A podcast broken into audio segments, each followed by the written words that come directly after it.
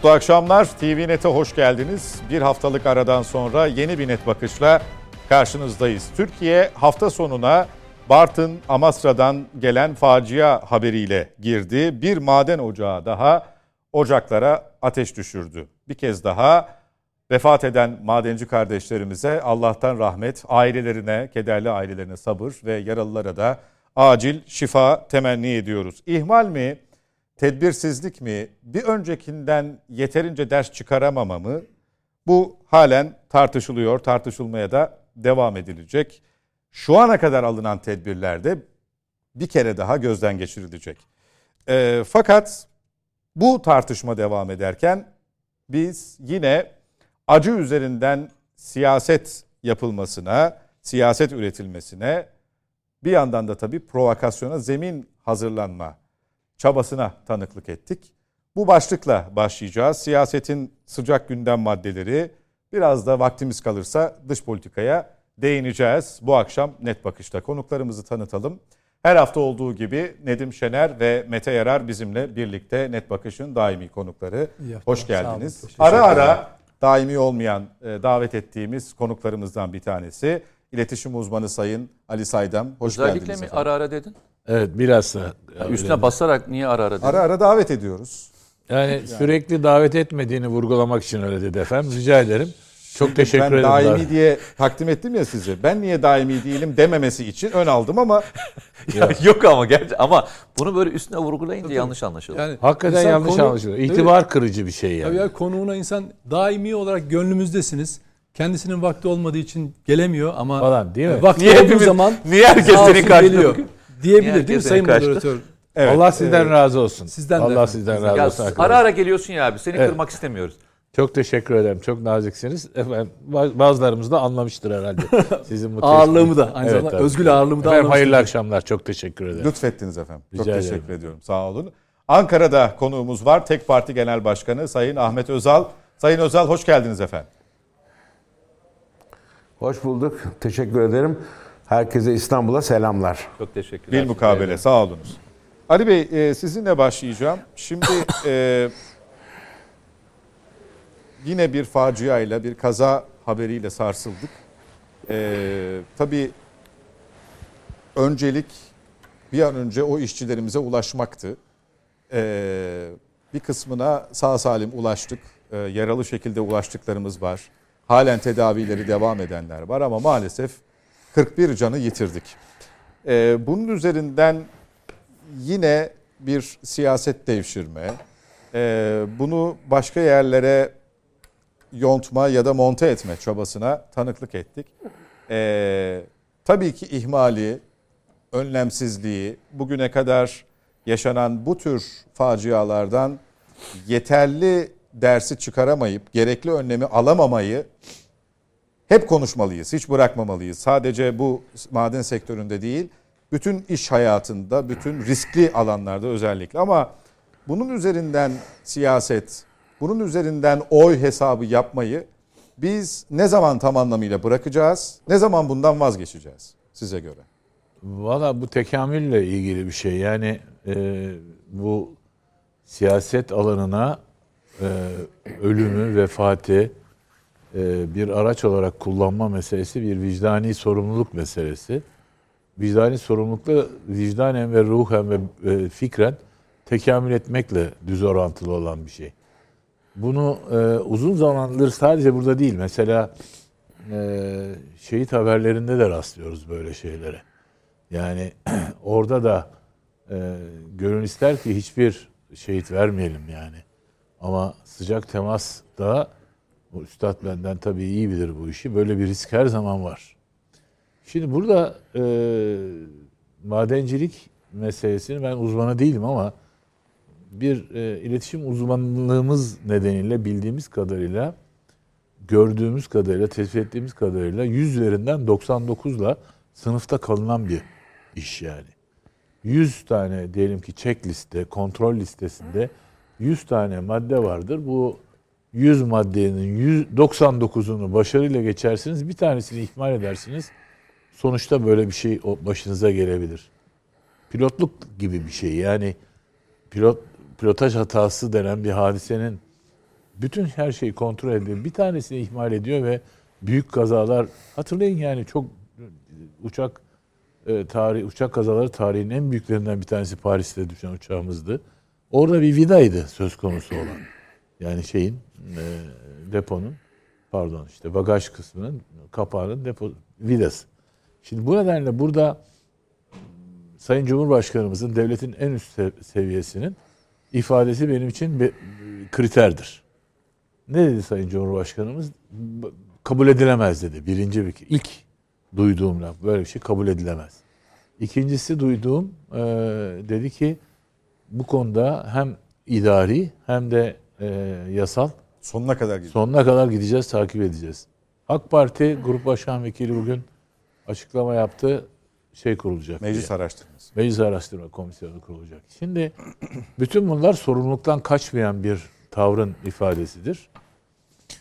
Biz e, burada biraz da tevekkülle olaya bakıp buna rağmen gereken bütün önlemleri işte o 100 üzerinden 99 durumun yaratılmaması gerektiğine inanan taraftayız. Yani buna rağmen insan e, üzülüyor tabii her şeye rağmen. Diyelim ki işte orada yok efendim şey çalışmamış, çip çalışmamış veyahut da işte kask şeylerin içindeki lambaların içindeki çipler hani şeyi gösteren, nerede olduklarını gösteren sensörler çalışmamış gibi iddialar var. Bunları böyle hiç daha gerekli kontroller yapılmadan, gerekli araştırma yapılmadan tutup ihmaller üzerinden bir iletişim kurmak ve bunu da götürüp hükümete ve Sayın Cumhurbaşkanı'na bağlamak hakikaten büyük bir fantazi işi gibi geliyor bana. Ben olayın kamu vicdanında bir şekilde hak ettiği yeri bulacağına inanıyorum. Tevekkül dediğiniz kısımdaki aslında e, siz onu kastetmediniz ama e, kader ifadesi de çokça tartışıldı Eyvallah. Sayın Cumhurbaşkanı'nın sözü üzerinden. Eee daha önce de fıtrat tartışması yaşanmış. Evet, evet. Yani demin dedim ya Mete'nin yanında bunu söyleme, söylemem, konuşmam e, abestir ama yani silahlı kuvvetlerin e, fıtratında yok mu ya? Yani sıcak temas anında her an insanın başına ölümlü bir kazanın veyahut da şeyin gelmesi mümkündür yani bu işin şimdi şöyle bir şey tabii her gerçeği her aman söylemek bazen riskli olabiliyor tabii ama e, işin özü budur tabii ki yani bu bu gibi durumlara biraz da böyle bakmak lazım. Ama öbür taraftan da işte o yüz üzerinden 99'u ihmal etmemek lazım. Ne oldu acaba? Orada o çipti, kasktı, e, sensördü. Erken uyarıydı Erken vesaire. uyarıydı vesaireydi. acaba e, boşaltılabilir miydi? İşte 15-20 saniye diyorlar, 45 diyen var. Şimdi bütün bunlar bilginin hani meşhur laftır yani kurbağa kuyunun dibindeymiş, tava, tepeye bakmış, gökyüzü ne kadar küçük demiş. Biraz öyle durumdayız şu anda. Bunun daha aydınlatıldığı, aydınlatılacağı ortamlarda konuşmak daha evladır ama görünen o ki mutlaka ki ve şey var yani bir ihmal durumun olduğuna dair izlenim var. Bunu götürüp oradaki efendim işte bu yok liyakatsız e, şeyler atandı oraya. Yok torpilli adamlar atandı. Bu yüzden bak bunlar da torpil liyakatsız olduğu için kontrol etmediler, bakmadılar. Bunun sorumlusu işte hükümettir gibi oradan oy devşirmeye kalkmak hakikaten e, dediğim gibi vicdanen tekamül düzeyini gösteren bir şey. Peki Nedim Şener e, sen ne düşünüyorsun? Bu Daha bu işin kitabını yazmış birisi olarak. E, evet e, ki o kitapla başka türlü bir lince uğradı Nedim Şener hafta sonu. E, inanabiliyor musunuz bunu Nedim Şener'in yazdığına ya da yazdıktan yazdığı andaki Nedim Şener'le bugünkü Nedim Şener arasındaki farkı bulun şeklinde göndermelerle e, sıklıkla karşıya karşı karşıya kalmıştı. Şimdi ihmal penceresinden tedbirsizlik penceresinden değerlendireceksek Ali Bey'in söylediği e, bunun hızlıca bu tahkikatın hızlıca yapılıp e, ihmalin nedenleri, sebep olanları e, yargı aşaması da dahil olmak üzere ki başsavcılıkta soruşturma başlattı konuyla ilgili ortaya çıkmasıdır. Ama e, bir ön alma gibi e, bir e, ne diyelim e, bir pusuda bekliyormuş gibi hareket etmek e, sanki hani böyle bir kaza olsun da böyle bir facia olsun da biz de bundan istifade edelim gibi yorumlanıyor. Şimdi tabii e, Soma'da yaşanan faciada e, birçok şirketin ihmalleri, e, orayı yönetenlerin ihmalleri ortaya çıkmıştı. Oradaki en kötü şey provokasyonun sokağa taşmış olmasıydı. Ve Yusuf Yerkel isimli bir bürokrat, o zaman bir genç bir bürokrat, koruma özel harekat polislerinin arasından fırlayıp arabanın içinden çıkıp gidip bir maden işçisini tekmelemesiydi. Şimdi bu o gün o gün bugün de yapılsa aynı tepkiyi gösteririm. Tabii. Ee, bugün yapılsa çok daha beterini de yaparım. Ee, çünkü zaten siyasi, e, siyasi olarak bu konuda sorumlu olanlar toplum tarafından biliniyor, eleştiriliyor. Sen bir bürokrat olarak hangi hakla bir devletin verdiği araçtan iniyorsun da koşup bir madenciyi tekmeleyebiliyorsun? Bu insanlık dışı bir şeydir. Ve hani eğer Allah'a kitaba azıcık inanıyorsan daha sonra maalesef kendisinin de yaşadığı ve yani bunu da üzüntüyle söylüyorum. Allah'ın bir adaleti var. Oturup insan düşünür. Bugün de aynı haksızlıkları bize yapanlar elbette yine ben Allah'ın adaletine sığınıyorum. Ama o gün o gün yaşananlar bugün yaşanmıyor. Bugün doğru olan tavır neydi? Burada her, hem de kamu işletmesi olan bir madende herhangi bir sorumluluğu örtmek değil. Üç savcı görevlendirmişken altı savcıyla olaya tam bir el koyma e, halinde devlet buna vaziyet ediyor. Ama birileri bambaşka bir tezvirat yapmaya çalışıyor. Deminden Ali Bey'in söylediği gibi şöyle düşünün. Burada bir maden de yaşanan bir olay var. İhmaller elbette ortaya çıkarılacak. Çünkü buna savcılık eline el koyduğuna göre buradaki ihmalleri görüyor, öngörebiliyor zaten. Zaten daha önce de Sayıştay'ın raporu var bu konuda 300 metrede e, e, gri zonu tehlikesinin risk açısından çok yüksek olduğunu anlatıyor. Madencilerin de bir takım ifadeleri var bu konuda.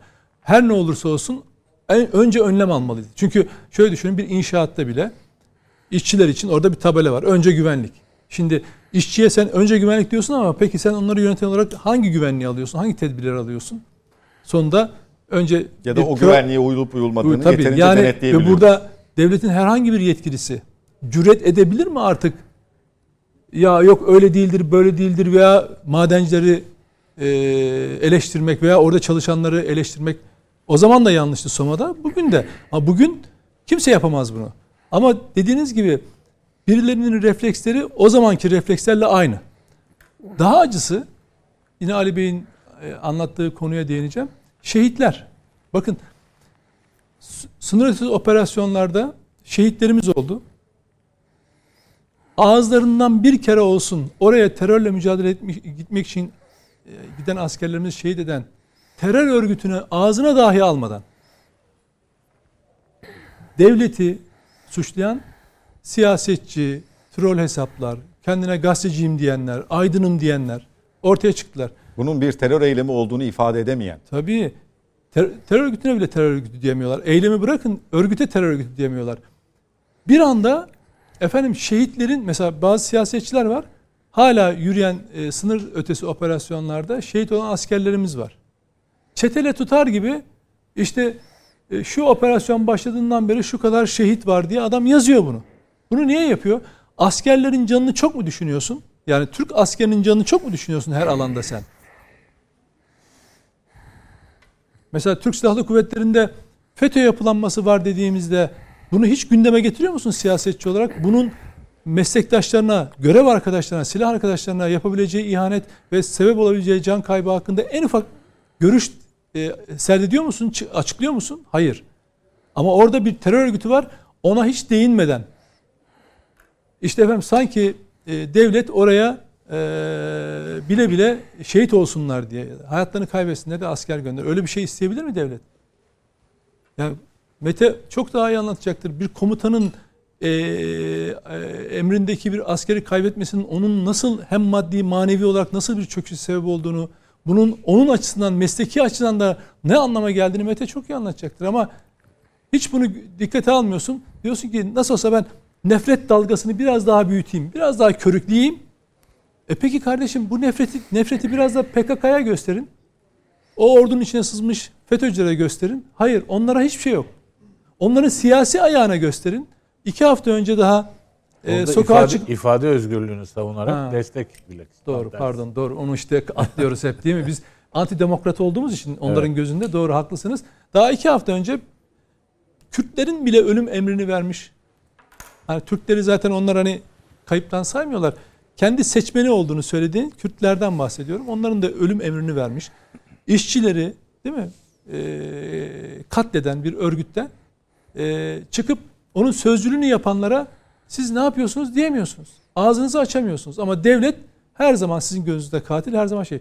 En en şaklabancası kendi bu ifadeyi kullandığı için Selahattin Demirtaş cezaevinden işte bu şöyle şöyle bir katliamdır, şu şu hesap vermelidir falan filan, acımız şudur falan. Bir anda maden e, faciasında hayatını kaybeden işçilerin acısını hissetmeye başlamış arkadaş. Yahu Doğu Güneydoğu Anadolu'da odun toplayan işçileri, orman işçilerini, elektrik e, e, döşeyen, hatları döşeyen işçileri, yol yol işçilerini, yol işçilerini sadece görev yapıyorlar diye. O devlet oraya havaalanı yapıyor diye. Tam e, e, şeydeki Hakkari'deki Yüksekova'daki havaalanına yüz defa saldırı yaptı. İşçileri katletti. Bir gün olsun cezaevinde değildin o zamanlar. Bir gün olsun çıkıp ya işçilere de bu yapılır mı kardeşim? Desene. Anladık hani savaştı, güvenlik güçleriydi falandı böyle ayrım yapıyorsunuz ya. Hem de o bölgenin yaşayan insanları. Adamların aileleri söylüyor bizim diyor öldürdükleri babam diyor HDP seçmeniydi diyor. Ya hiç olmazsa HDP seçmeni olduğu için bırak Kürt olduğu için bırak insan olduğu için HDP seçmeni olduğu için sahip çıksaydın ama şimdi tutmuşsun efendim ben e, o cezaevinden bile onu kullanmaya çalışıyor. Birileri de onu goy goyluyor bak aa, ne kadar güzel işte. Onların anladığı bu. Devlet her zaman her şeyi yanlış yapar, kötüdür ama onlar her zaman haklıdırlar. Yani her zaman anlarından haklı doğmuşlardır. Dolayısıyla buna artık Türkiye'nin alıştığını ve onlar açısından da siyasi bir getirisinin olmadığını görmeleri gerekiyor. Acıyı paylaşan tabii ki bunda ihmali gündeme getir, bununla ilgili hesap sor, siyasi denetim değil mi? Meclis bunun için var zaten. Görevini orada ifa et, kamuoyunu uyar, basın toplantıları yap, bununla ilgili raporlar öne sür. Bütün bunları ortaya çıkar. Sen de iktidar bir şey örtüyorsa sen muhalefet olarak aç. Ama oturup da bundan oy gelir mi? Ben bu nefret dalgasını nasıl daha büyütürüm? diye şey. Ama iyi olan yani daha doğrusu toplum nezdinde iyi olan şu oldu. İlk anda so- savcılığın soruşturma açıp eee, bütün eee, şeyi belgeleri ne varsa delilleri toplayıp soruşturmanın genişleyeceğini de öngördükleri için sayısını 6'ya çıkarmış olması savcıları ve bu işin ciddiyeti ele, ele alınıyor olması ve Cumhurbaşkanı da söylediği gibi burada ihmal olan kim varsa gözünün yaşına bakılmayacağını söylenmesi. Önemli olan bu zaten. Toplum bu toplum aptal değil. Her şeyi görüyor üstad. Bizim burada yaptığımız değerlendirmeleri onlar da görüyorlar. Yani kendini çok akıllı zanneden bu, bu konuda görüş e, açıklayanların niye böyle yaptığını da çok iyi çözebiliyor zaten. Peki Mete Yarar Bence Ahmet Bey mi? Ben sonra beklerim. öyle mi? Ahmet Bey bekle, bekleyelim. Ankara Peki. konumuz ya. Ben nasıl olsa sa- sabit konu. Peki. Bunu da sürekli bu akşam vurgulayacaksın herhalde. Evet, ben evet. buradan sağ çıkamayacağım gibi anlaşılıyor. Yok, Evet. Rica ederim. Sayın Özal, e, Mete Bey e, sırasını size verdi. E, siz bu konuda e, ne düşünüyorsunuz? Bu tip acılarla siyaset yapmak e, yeni bir partisiniz ama eski değilsiniz. Hani e, onu ifade edelim. E, netice itibariyle e, bir facia yaşandı. Geçmişte de oldu bunlar. Umarız Evet. e, Bartın ve Amasra son olur. E, ne e, son- yani gerekli tahkikatlar tamamlandıktan sonra, tedbirler alındıktan sonra bu tip faciaların önüne geçilir, geçilmiş olur. Ama e, acı üzerinden, insanların acılarının üzerinden e, oy telaşına düşme e, bugünün meselesi değil. E, bu hep yapılıyor. E, geçmişten de çokça örnekler veriliyor ama e, merhum Ecevit, ben sosyal medyada e, rastladım. E, merhum Ecevit'in de e, döneminde de bu tip şeyler olmuştu. Birka- birkaç kaza yaşanmıştı zannediyorum. O zaman devletin imkanları çok daha kısıtlıydı. E, soruşturma aşamaları bile tam olarak e, nihayete ulaşmıyordu. Sizin görüşünüz nedir bu acı üzerinden siyasetle ilgili? Teşekkür ederim. Mete Bey ayrıca teşekkür ediyorum sana. Estağfurullah. Şimdi şimdi şöyle söyleyeyim. Ee, bir defa son söyleyeceğim baştan söyleyeyim. Öncelikle tabii ki siyaset yapmak acı üzerinden son derece yanlış bir iş. Ben iktidar veya muhalefet hiç doğru değil. Ve mutlaka da Sayın Cumhurbaşkanı'nın dediği gibi bu e, soru, sorumluların mutlaka ortaya çıkarılacak kesindir ve cezalandırılmalıdırlar. Fakat ben şunu özellikle söylemek istiyorum. Ee, bana göre Türkiye'deki kömür madenlerinin hepsinin kapatılması lazım.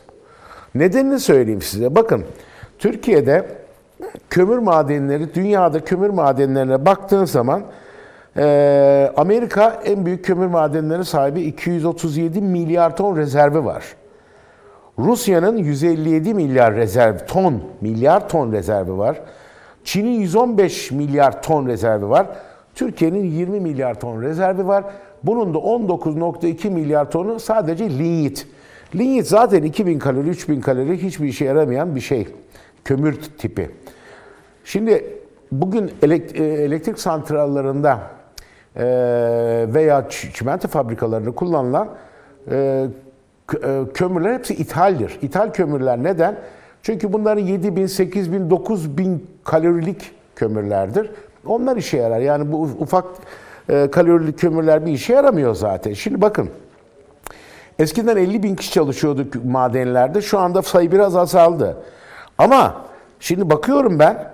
Biz geçen sene 87 milyon ton üretmişiz. Çoğunluğu lignit olmak üzere. Taş kömürü çok az.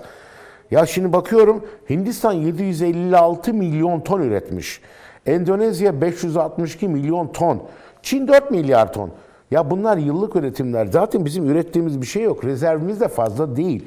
Zaten yeraltı kaynaklarında petrol veya e, kömüre baktığın zaman biz çok güçlü e, rezervlere de sahip değiliz. Hatta 1990 yılında ben hatırlıyorum.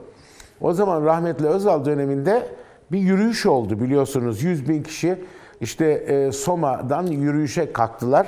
Kömür, Türkiye Kömür İşletmelerinin e, e, bir e, görüşmeleri vardı devletle bu ücretlerle ilgili. Anlaşmazlıklar oldu. Rahmetli Özal o zaman dedi ki zaten bunları kapatalım. Bu insanları 350 metre yerin altına göndermeyelim. Dışarıda iş verelim, balıkçılık verelim. Onlara maaşlarını vermeye devam edelim ama bu insanları yerin altına sokmayalım dedi. Ondan sonra yürüyüş yaptılar. Şemsi Denizer vardı o zaman. E, Maden İş galiba Genel Maden İş Sendikası Başkanı. Çankaya'nın şişmanı, işçi düşmanı diye bağıra bağıra yürüdüler. Ne oldu sonra? Kapatılmadı. Zaten akabinde bir grizu patlaması oldu. 300 kişi de o zaman ölmüştü. Yani şu anda başka bir şey daha söyleyeceğim size. Şimdi bakıyorum. Son 20 yılda son 20 yılda örnek veriyorum. 921 kişi madenlerde ölmüş Türkiye'de. Vefat etmiş, şehit olmuş. Ya bakıyorum 2018 yılında Almanya e, maden, kömür madenlerini kapattı artık. Kapattı. Çok iyi bir üretim vardı ama kapattı. Ya onların son 20 yılda ölen insan sayısı 6. Yani tamam bu işin e, kaderi de var ama bir yerde de yani denetimi çok önemli. Yani denetimi yapan kim? Ya eğer biz bu madenlere devam mesela bakıyorum Avustralya'da ve e, e, Almanya'da ölen insan sayısı çok az. Yani demek ki iyi denetim var. Ha maliyetler yüksek. Mesela Almanya'da hatırlıyorum e, baktığım rakamlarda 1 milyar avro Alman devleti kömüre sübvansiyon veriyor. Çünkü dünya fiyatlarını tutturamadıkları için. Ya o, kapanana kadar 60 milyar avro zaten adamlar devletten finansman sağlamış, sübvansiyon sağlamış. Sonra demişler ki ya bunu yapmaya değmez. Kapatmışlar madenleri. Zaten unutmayın 2030 yılında bu küresel ısınma sebebiyle hidrokarbon, petrol, e, ağırlıklı kömür bunların hepsi artık devre dışı kalacak. Bu son zamanlarda bu Rusya-Ukrayna savaşı dolayısıyla Almanya kömür madenlerini veya kömür işletmelerini tekrar yapmayı düşünüyor. Çünkü bir, bir geçiş dönemi var. Çünkü Rusya doğalgazı kesti diye. Ama sonuçta Rusya-Ukrayna savaşı bitecek. Bu Rusya-Ukrayna'dan kaynaklanan problemler de bitecek. Ve hidrokarbon meselesi de zaten tarihe karışacak. Başka enerjilere gidiyor Türkiye ve dünya gidiyor artık. Yani dolayısıyla ben e, bu kömür madenlerinin kapatılması taraftarıyım. Çünkü zaten doğru düz kömürümüz yok. Bu, insanları 350 metre yerin altına göndermeye gerek yok. Başka iş e, sahibi yapmamız lazım o insanları. Yani şimdi mantıksız görüyorum artık ben. Yani bu insanlar 350 metrede ölüyor. E, ondan sonra e, ha bu şimdi bu konuyu konuşuyoruz. Soma'yı da konuştuk. Birkaç hafta sonra konuşmayacağız bu konuları. Ya giden insanlara yazık günah oluyor. Yani sonuçta ben e, Türkiye Türkiye gibi ülkede bu kadar geniş e, rezervlerimiz olmayan bir ülkede kömür madenlerinde binlerce insanın e, hayatı risk altında olmasını doğru bulmuyorum. Kömür madenlerinin kapatılması ve o insanlara başka işler verilmesi, hatta devlet onların maaşlarını vermeye devam edebilir, yeni işler onlara kurar, balıkçılık yaptırır, bir sürü başka şeyler yaptırır ve insanlar da insan bırakın sade ölmeyi bu insanlar o yerin altında çoğu e, hasta oluyor, akciğer hastası oluyor.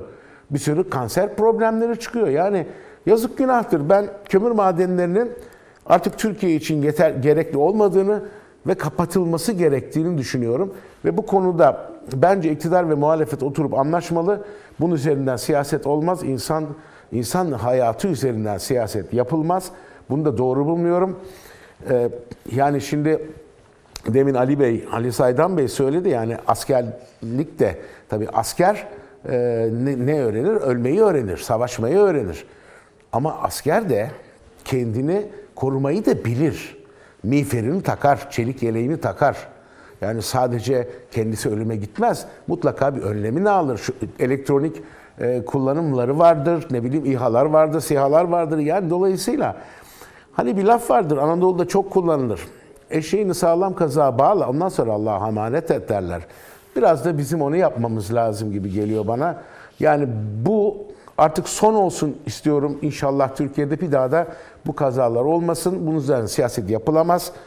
Ee, bunları hep beraber bence artık tarihe gömelim bu kömür madenlerini diye düşünüyorum.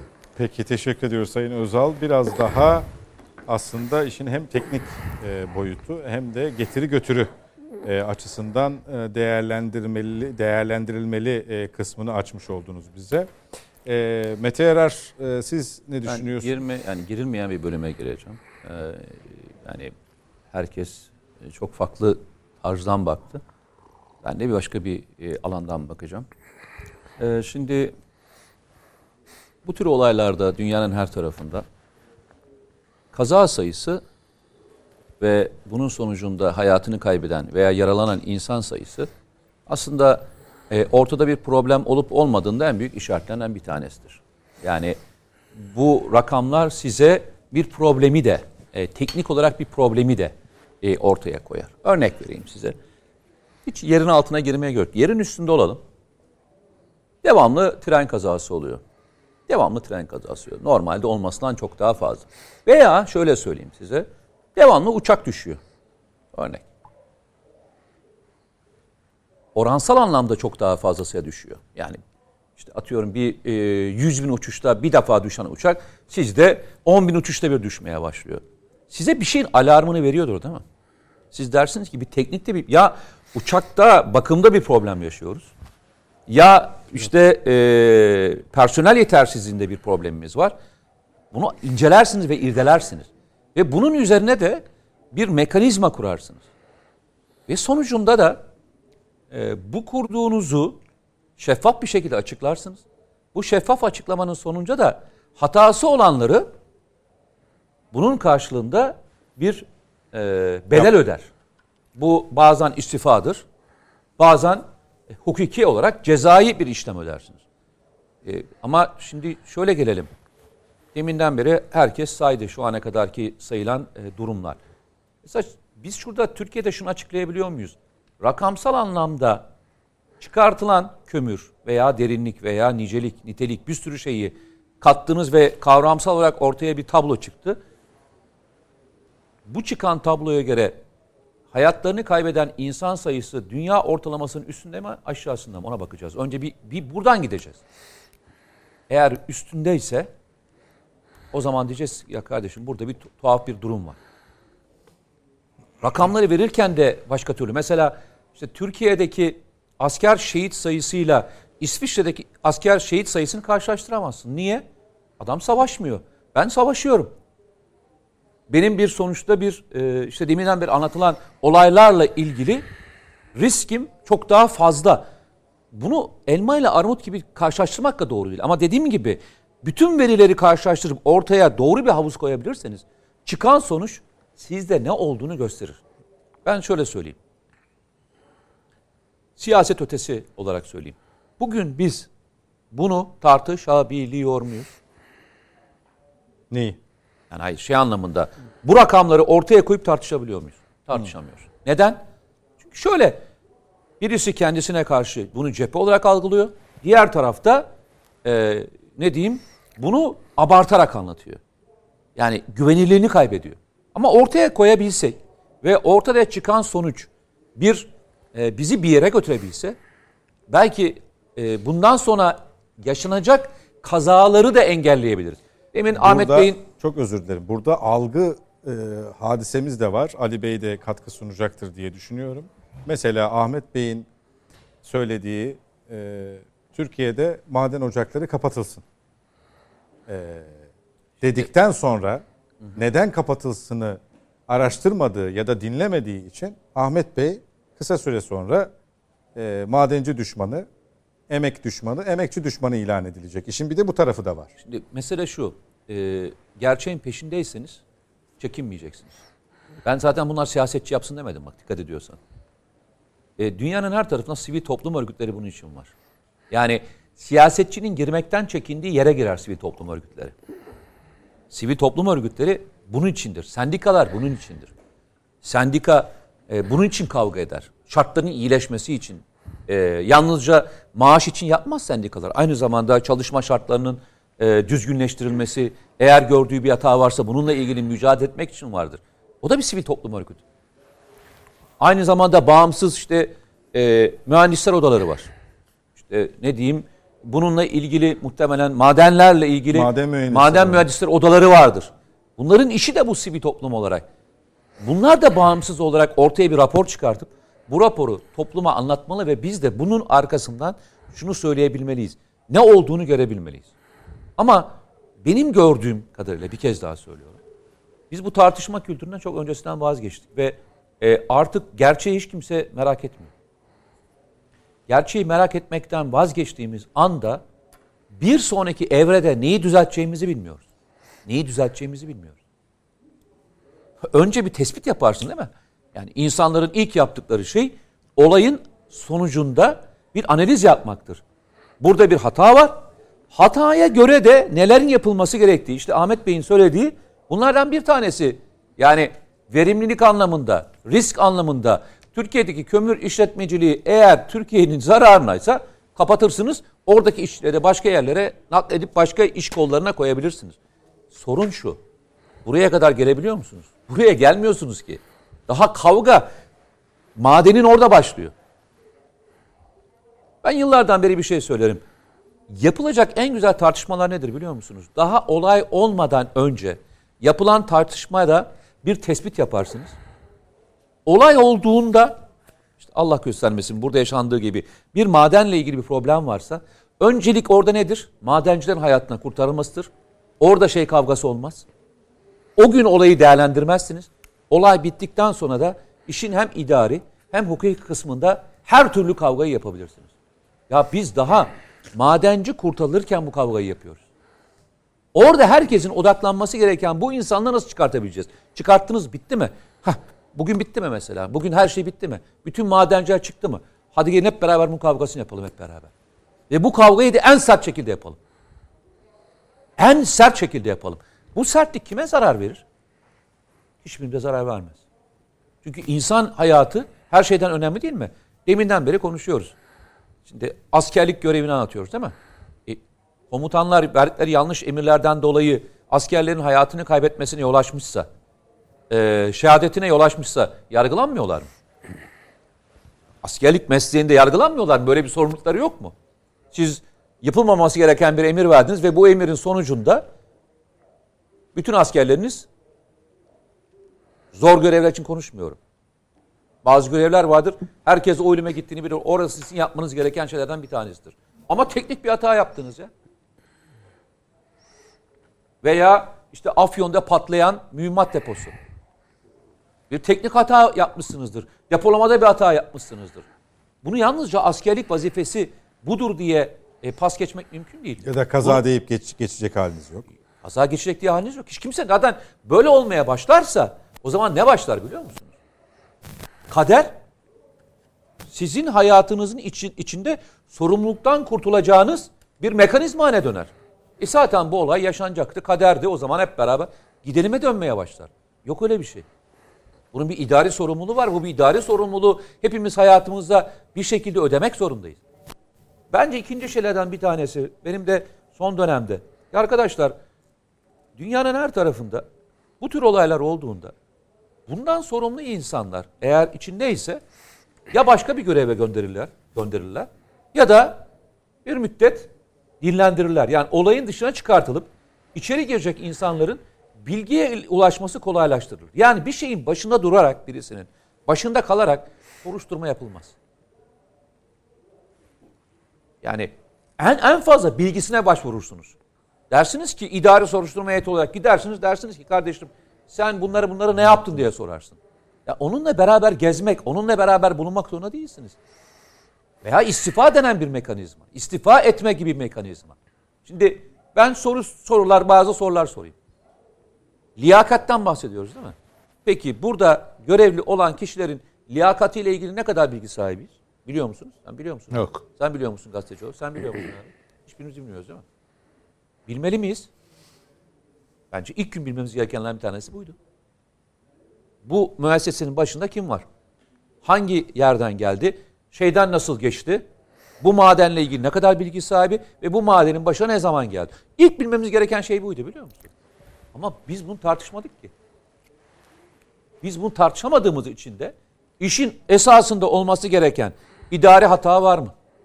Geçmişte bununla ilgili rapor var mı? Bununla ilgili liyakatla ilgili problem var mı? Hiçbirini tartışamıyoruz. İnanın Ahmet Bey'in söylediği, buradaki herkesin söylediği bir gün sonra unutacağız. Ve işin ilginç tarafı burada tartıştığımız maden madencilerin hayatını kurtarmayacak. Bir sonraki yaşandığı şeyde madencilerin hayatı kur- kurtarmayacak. Bu bir devlet bakış açısıdır. Bakın hükümet demiyorum. Devlet bakış açısıdır. Devlet bakış açısını siz evrenselleştirirsiniz kendi içinizde.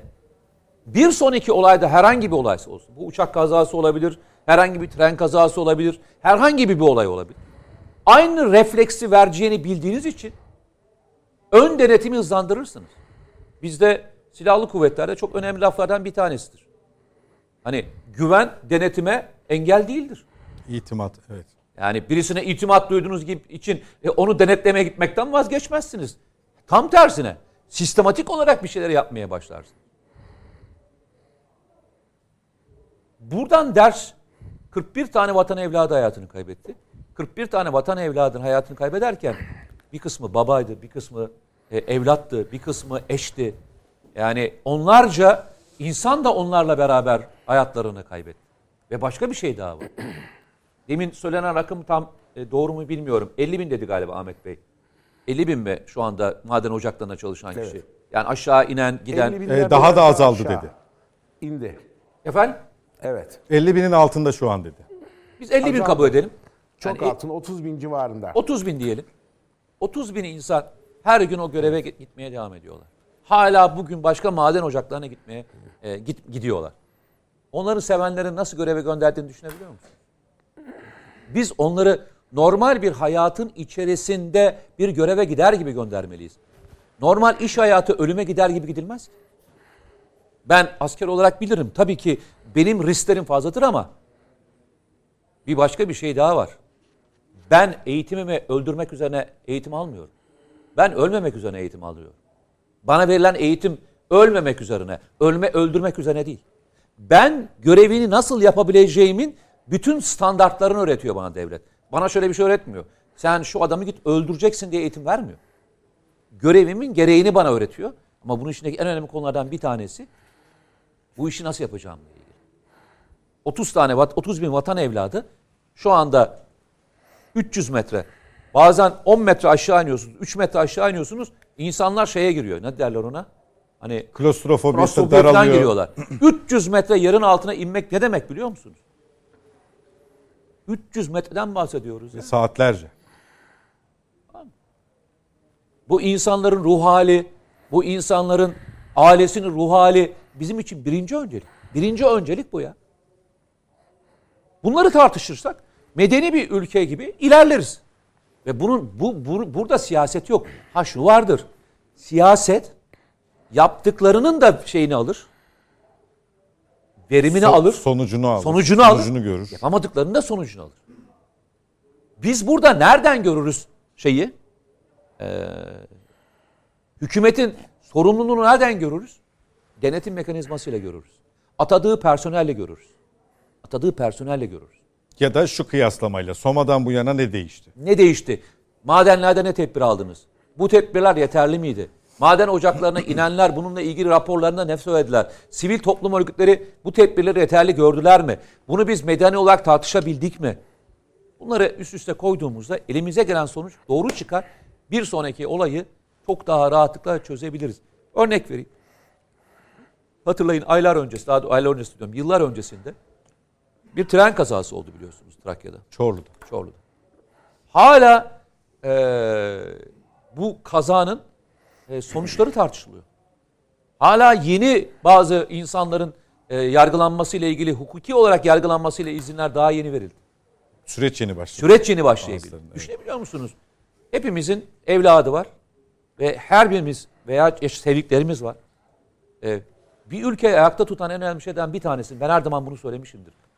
En denetime tabi olacak olan kurumları bile denetleyebilmeniz ki kendisini geliştirebilsin.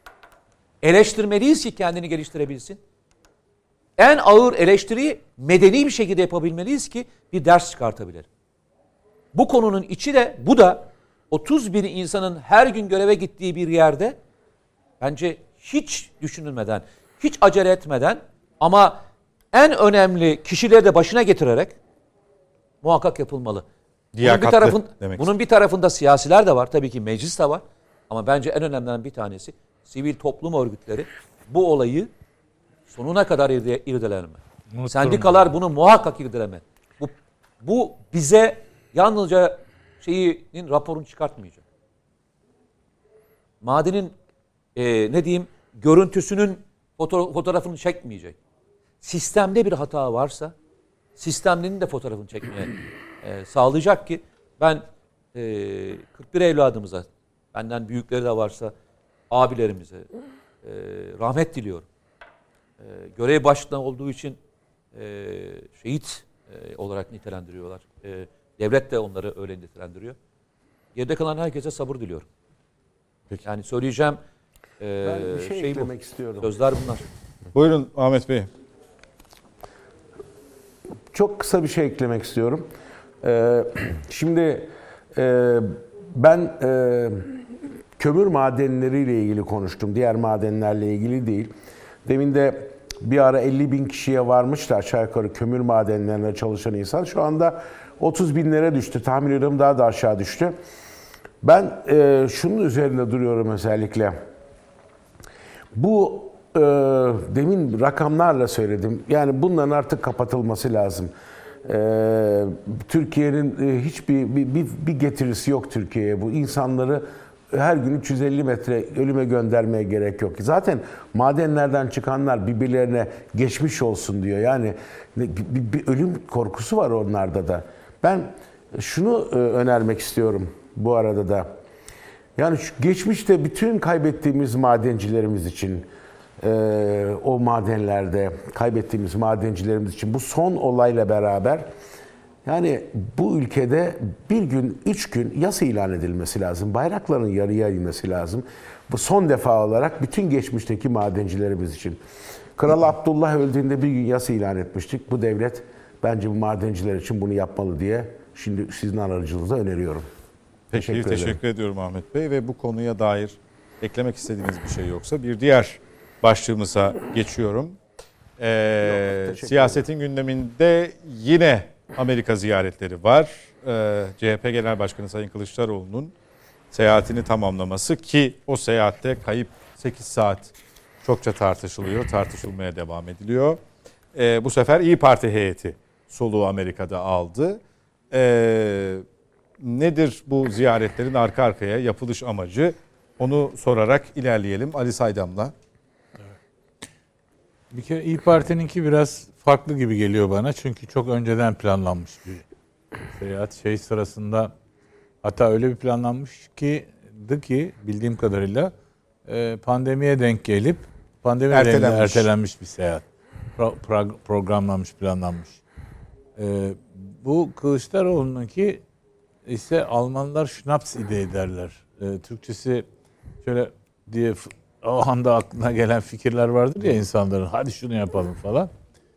Ben e, Kılıçdaroğlu'nun son 6 ay gibi bir sürede e, kurs değiştirdiğini düşünüyorum iletişim boyutunda, siyasi iletişim boyutunda. Farklı bir frekansa geçtiğini düşünüyorum açıkçası Serhat Bey. Sebepleri konusundaki fikriniz de nedir? Arz edeceğim. E, başkan başkanlık e, yarışındaki iddiası. E, ve bu iddiasının e, karşısında başta Sayın e, Akşener olmak üzere kendi kadroların dahi durması ve hem kendi kadrolarını hem de e, altılı masaya 6 artı 1'e kendisini o bir zaten destekliyor kendisini de diğer 5 siyasi parti liderine bunu kendi adaylığını e, kanıtlaması için başvurulan yöntemlerde e, gene Anglo-Sakson dilinde publicity denen görünürlüğü arttırıcı siyasi iletişim numaralarını devreye sokması gibi. Yani espri yapıyorlar ama pek espri gibi değil. Yani yakında diyorlar Ayasofya'nın ibadete açılmasıyla ilgili bir teklif getirebilir diyorlar mesela Kılıçdaroğlu için. Yani nedir o? O, o günkü tartışmayı e, o tarafa çekmek. Yani mesela şöyle de bir iddia var. Böyle e, bu e, spin doctor denen numaralardır halkla ilişkilerde. Fır döndü PR'cı diyorlar Türkçe'de buna karşılık. E, Mersin'deki polis evine e, yöneltilen PKK saldırısı sırasında işte e, infilak eden, kendine infilak ettiren terörist kızın önce onun listesinde olduğu söylendi. CHP'nin Raporunda. raporunda olduğu söylendi. Sonra hayır o bizim rap- şeyimizde değil. Zaten PKK'da Kandil'de doğruladı. O, o, o değilmiş ama di- onların listesinde olan sağ salim görevinin başındaymış değil mi? Görevi neymiş? Ee, demek ki. Bomba bomba imal etmek. Ve de Türk Silahlı Kuvvetleri'ne karşı silah adam çekmek. öldürmek değil mi? Türk İnfilak askerlerini. Mehmetçiyi öldürmek. Efendim e, şeyi Bu iyi değil mi yani? Evet iyi. bu yani o olabilir Bu olabilir, listede. Listede olabilir o öteki Bu arada rapor hala Şimdi- internet sitesinde. Bakın burada yapılan her hareket bumerang etkisiyle bu çok tehlikelidir çağımızda. Bu eskiden 1960'larda denendi. Bu publicity odaklı yani görünürlüğü arttırma numarasıyla yapılan halkla ilişkiler şeyleri. Yani mesela bakın burada hani başörtüsüyle ilgili verilen yasa teklifi döndü çarpıyor şimdi. Ona geri döndü yani. Cumhurbaşkanı çıkıp eli büyütünce anayasa değişikliğiyle gelince e, şimdi e, hani halk deyişiyle şahtı şahbaz oldu. E, şahtı şahbaz oldu diye bir deyiş vardır ya. Şimdi ne yapacak? Yani bu Ankara se- şey Amerika seyahati de böyle bir şey. Yani böyle bir fikir. Bir Ankara, Amerika yapalım. Bir ortalığı gündemi belirleyelim. Hakikaten belirlediler gündemi. Ama gündemi neyle belirledi? 8 saatte o Amerika seyahatinin içinde böyle ayrıca böyle bir böyle şey. bir şey ya. Böyle bir şey o da. Bir tane daha var orada. Bir yani. tane daha var. evet. Bir numara daha var yani. Şimdi bu numaralar yani e, imaj yönetimi dediğimiz e, alanın parçalarıdır bunlar. Çok kısa dönemli gündemi değiştirir falan ama bir işe yaramaz tersine döner. Yani bakın şu anda Cumhuriyet Halk Partisi'ni destekleyenler bugün sabah Cumhuriyet Cumhuriyet Gazetesi'nin benim çok eskiden Avrupa'daki öğrencilik yıllarımızdan tanıdığımız bir köşe yazarı bile yani ki seyahate katılmış o bile isyan ediyor yani. Yani o bumerang etkisi o kadar ters gelmiş ki dönüp kendisine kend- e, Cumhuriyet Halk Partisi'ni destekleyenler dahi ya ne oluyor ya yeter artık demişler yani. Hem bu üst üste de geliyor. Tamam gündemi belirliyorsun. Yani tamam doğru. Konuşuluyorsun da. Konuşuluyorsun da. Tamam bu şeye benziyor yani. Rahmetli Yılmaz Güney böyle kendisinden bahsedilmez ama hiç unutmuyorum. İşte film çekimi sırasında Bolu'da Filmin haberi çıkmıyor. Aynaların karşısına gelip ate- geçip ateş etmişti. Yani kendi kendine ayna, aynaya ateş ediyor falan. Allah yıkıldı ortalık. Ama o filmi kimse izlemedi o dönemde. Yani bu publicity denen numara çok kısa vadede, kısa dönemde bir iş yaratır. Gündemi böyle tetikler. Ondan sonra sabun köpüğü gibidir. Arkası gelmezse ters teper bu sefer. Bakın işte şu anda olan komik duruma düştü. Yani bir kere o e, Bernie, Bernie Sanders'la görüşecek dediler. Adam reddetti. Görüşmedi bunda. Efendim işte e, orada Obama ile galiba görüşmek istemiş. Kim kim bir sürü insanlar dedi Oba- ki Oba- evet, Obama. hayır ben mi yanlış hatırlıyorum ya? Demedim mi Bay Kemallerle görüşeceğim orada. Benim gibi düşünenlerle görüşeceğim. Siyasilerle görüşmeyeceğim. Ya sen siyaset adamısın.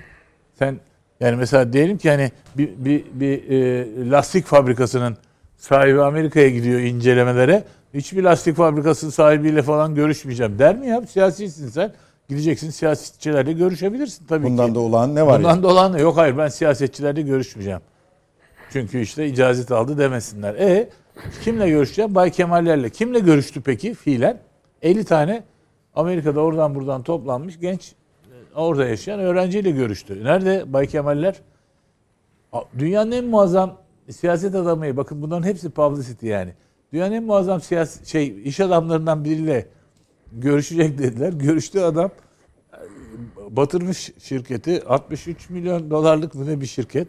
Yani öyle bir rakam bir şey de değil yani. Hani dünyanın en muazzam iş adamı diye deyince mesela kim geliyor aklınıza? Değil mi? Yani işte e, Bill Gates. Elon Musk, Bill Elon Gates Musk. bilmem ne. Değil mi? Yok hayır bir adamın ismini kimse duymamış. Duymadığı gibi bakıyorsunuz ne yapmış adam falan batırmış şirketi. Şimdi bu e, bir fiyasko bence. Uzun vade. Kısa vadede tamam bak biz de konuşuyoruz. Değil mi? Günlerdir 8 saatte ne yaptı falan. Onu konuşuyorlar. Ne yaptığı belli. Sorun şeyleri o 5 Ali abi tane. bir şey söyleyeyim. Buyur. Ee, yani herhangi bir sıradan birisi için de görüşmek için git- gidebilir miydi? Yani git, gitme şansı yok mu? Git, git böyle ben bunu tercih ettim deme şansı yok mu? Yok.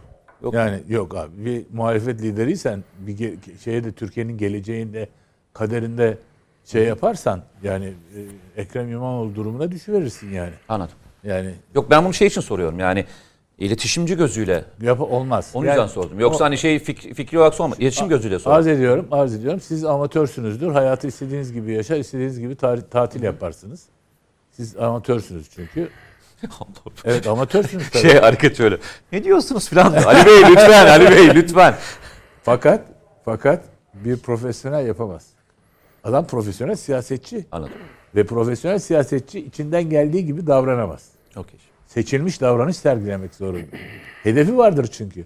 O hedefe yönelik konuşmasını, tavrını, beden dilini ve sosyal jestüs denen olayları doğru dürüst yönetmesi ve e, yönlendirmesi lazım böyle. Hadi ben Amerika Bernie Sanders gö- görüşeceğim. E, adam kabul etmiyor.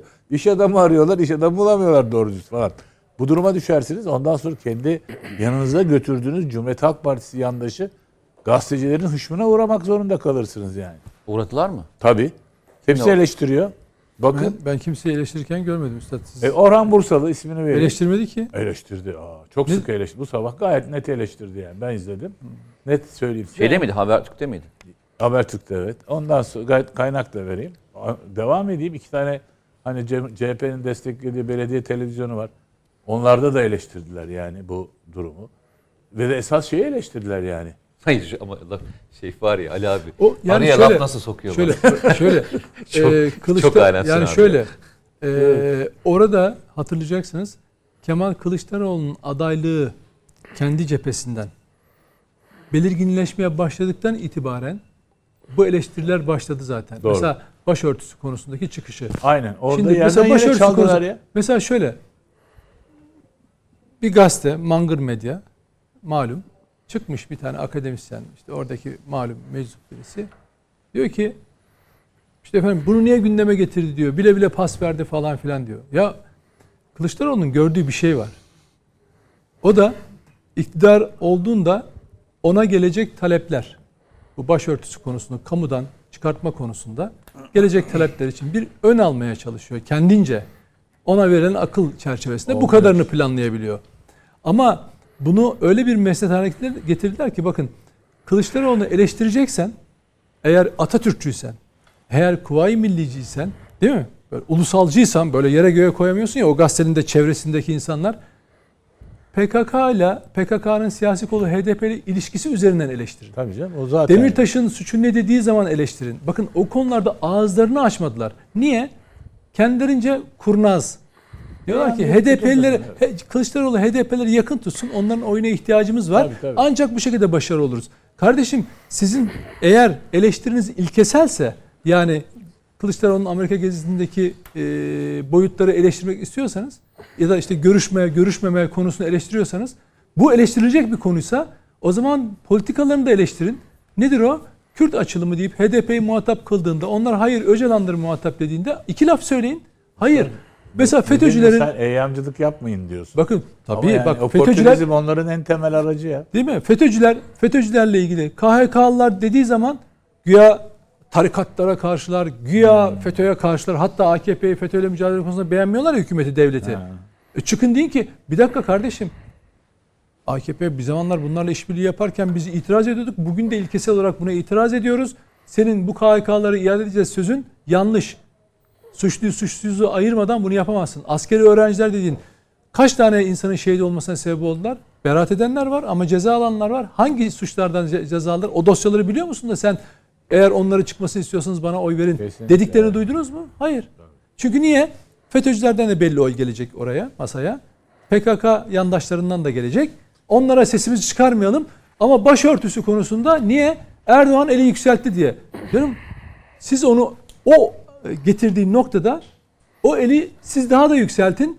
Mesela Erdoğan'ın Cumhurbaşkanı'nın anayasa önerisi geldiği zaman CHP kanadından ya da e, Kılıçdaroğlu'ndan Tamamını evet varız de, dese var ya bütün puan ona yazacak. Hiç kafada şüphe kalmayacak. Ama bu şekilde Yapamaz. gitti Amerika'da ne yaptı? Orada videoda e, bu konu kapanmıştır. Başörtüsü konu da kapanmıştır. Aile konusu da anayasa da kapanmıştır. Bu konu konuşulmaz onunla zaten. E, demek ki takıya yapıyormuşsun.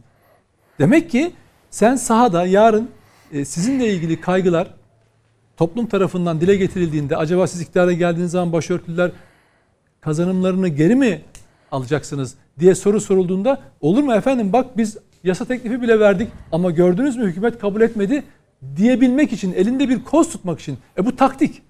Bunun politikayla Nedimciğim, siyasetle etikle ilgisi bu. yok. Yani bunun sen şimdi detayı açıklamaya çalışıyorsun. Ben de baş, Sayın Başkan Serhat Bey'in bize yönelttiği soruyu yanıtlamaya çalışıyorum. Amerika seyahati odaklı bakacak olursak soru şu. Son 6 aya bir bakalım. Son 6 ayda Yanlış soru sordun bana diyor. Kemal Kılıçdaroğlu'na hayır öyle bir şey demiyorum. Kemal Kılıçdaroğlu'nun son 6 aydaki siyasi iletişim alanında yaptıklarını alt alta yazın. Publicity taktikleridir. Yani PR numaralarıdır ve de sabun köpüğü gibidir ve ters tepiyor. Ama ne yapıyor? Konuşturuyor. Neyi arttırıyor? Şeyi arttırıyor. Bilinirliği arttırıyor. Gündemde kalmayı arttırıyor. Agenda setting dedikleri basit numaradır. Bu arada e, Çok işe de yani. yarıyor. Böyle bir sorunu vardı çünkü geçmişte. Ha, bravo bu.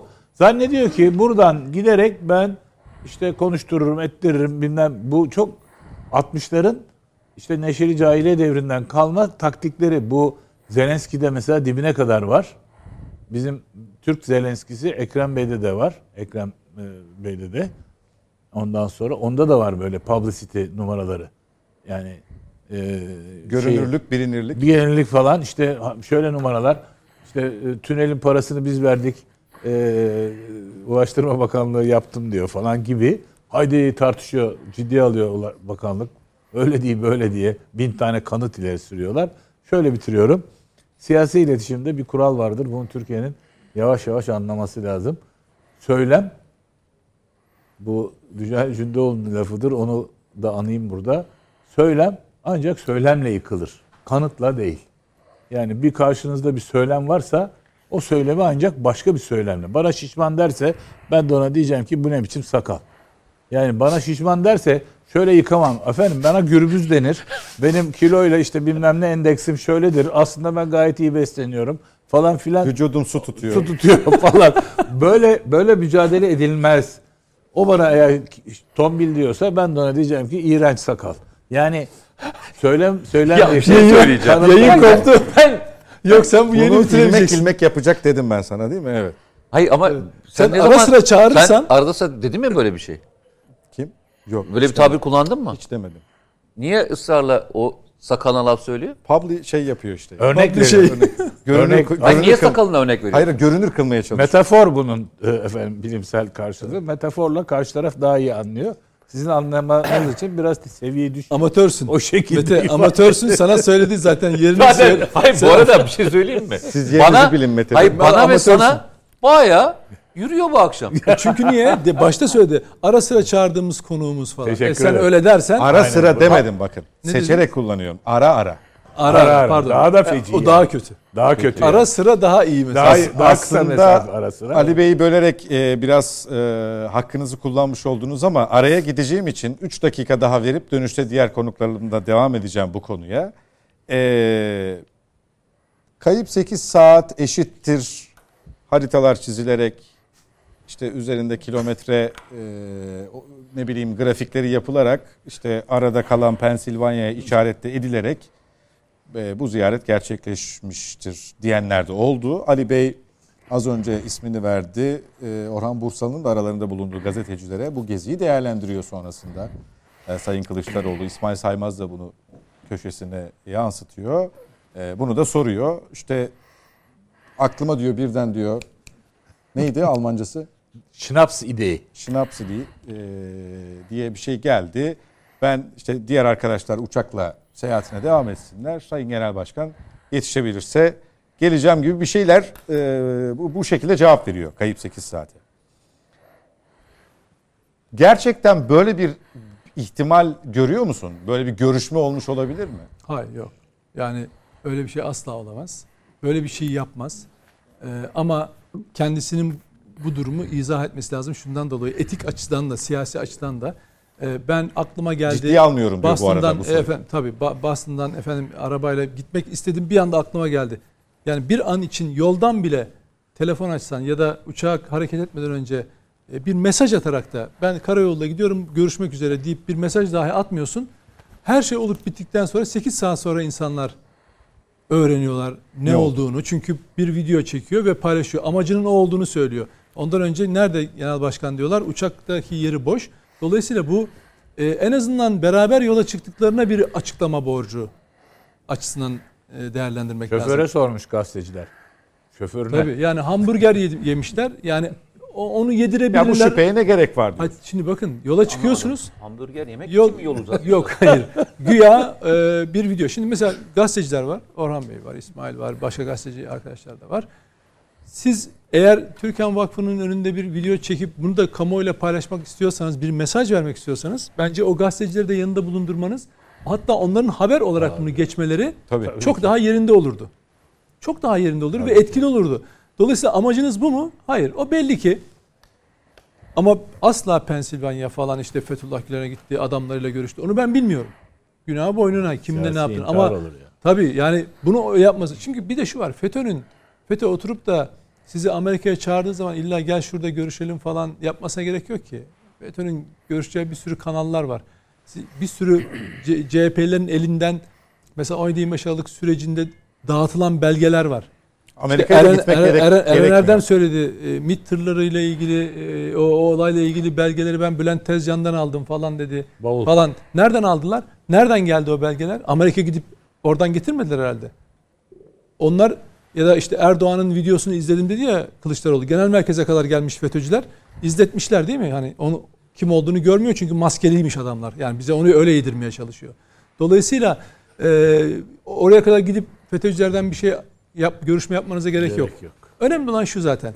Me- mesele FETÖ, FETÖ'nün de bir ayrıntı olduğunu bilir zaten siyasetçi. Çünkü niye? Bu Amerika Birleşik Devletleri'nin bir aracı, bir aparatı. FETÖ'cü olduğu için mi KHK'ları destekliyor Kılıçdaroğlu? Hayır. Ama onun Amerika'nın adamı olduğunu biliyor. İttifakı orada yan yana geliyor. Niye 17-25 Aralık'a kadar herhangi bir ilişkisi, bir davetleri falan oldu? Ama 17-25 Aralık'tan da daha sonra da ortaya çıkan hatta el konduğu zaman televizyonlarına ve şeylerine, gazetelerine gidip e, destek olmaya çalıştılar. Çünkü bir ittifak onu ayakta tutmaya çalışıyor. Çünkü iktidar olursa onun desteğiyle olacağını zannediyor ve bugün de öyle zannediyorlar. Bugün de küresel sistemin ara, desteğiyle aya, e, ayakta kalabileceklerini zannediyorlar. Çünkü Biden o mesajı 2019'da verdi. Dedi ki Türkiye'de Erdoğan bedel ödeyecek. Bunu ödeteceğiz. Bunu da muhalefet sefer- eliyle yapacağız. Bunu da tabii darbe değil bu sefer diyor. E, muhalefet eliyle yapacağız diyor. Şimdi sen bu bu açık kapıyı gördükten sonra oraya oynamaz mısın? Tabii. Bunun en bakın buradaki en katkılı cümlesi de bu konuya en büyük katkısı da Amerika topraklarına gidip Türkiye'nin Rus-Ukrayna savaşındaki politikasını eleştirmek ve biz Ukrayna'nın yanında yer alma dedik demek. Onu konuşacağım. Bu bir- Araya gidiyor. Bu işte var ya bak bu bu onun siyasi intiharıdır. Bunu otur yani o geziye katılanlar bunu eleştirsinler asıl. Yani o hani ya bizi atlattı falan bırakın onu onlar e, fasafiso isterse görüşse ne olacak? Ne yapacak? Yani Kılıçdaroğlu'nun şeyi ne yani? Asıl ya Tür- Türkiye'ye vizyon verecek. Başkan için başkan olmak için adaylığını kendini her yerde tur atıyor. Şunu yapacağım, bunu yapacağım sözleri veriyor. Ama sen gidiyorsun Amerika topraklarında Amerika'nın anlayacağı dilden bir açık mesaj veriyorsun ki bunu hiç Türkiye'de yapmamışsın bugüne kadar. Diyorsun ki Ukrayna'da biz e, Ukrayna'nın yanında eleştirmişti. Avrupa Birliği'nde, Avrupa Konseyi'nde Türkiye'nin çekimsel oy kullanmasını eleştirdi ama evet. o o Avrupa Birliği Bu kadar bağlamında- değil, bu Tabii kadar değil, doğrudan doğrudan Evet, Amerika'da böyle. Peki. Bence o gazeteci yani onu eleştirenler bu 8 Kesinlikle. saatin hesabı için eleştirenler ya arkadaş bu nasıl laf? Sen yarın demek ki iktidar olursan S-400'e karşısın. Mavi Vatan'a karşısın. Suriye'de Onlar- operasyona karşı karşısın. Tezkerelere, tezkerelere hayır diyorsun. Karabağ konusunda cihatçıları gönderiyor Türkiye'de suç diyorsun. E Ukrayna Savaşı konusunda Türkiye'nin denge politikası artık Türkiye'yi neredeyse Avrupa'nın gaz merkezi haline getirecek tahıl e, yolunu açmış. Dünyada herkesin gözün diktiği bir ülkenin sen kaderiyle oynuyorsun demesi lazım. Ya tamam muhalefet edelim de kardeşim ülkeye de bu kadar ihanet etmeyelim dermesi lazım değil mi gazeteci? Peki buradan devam edeceğim. Araya gidiyoruz efendim. Reklamların ardından net bakışı sürdüreceğiz.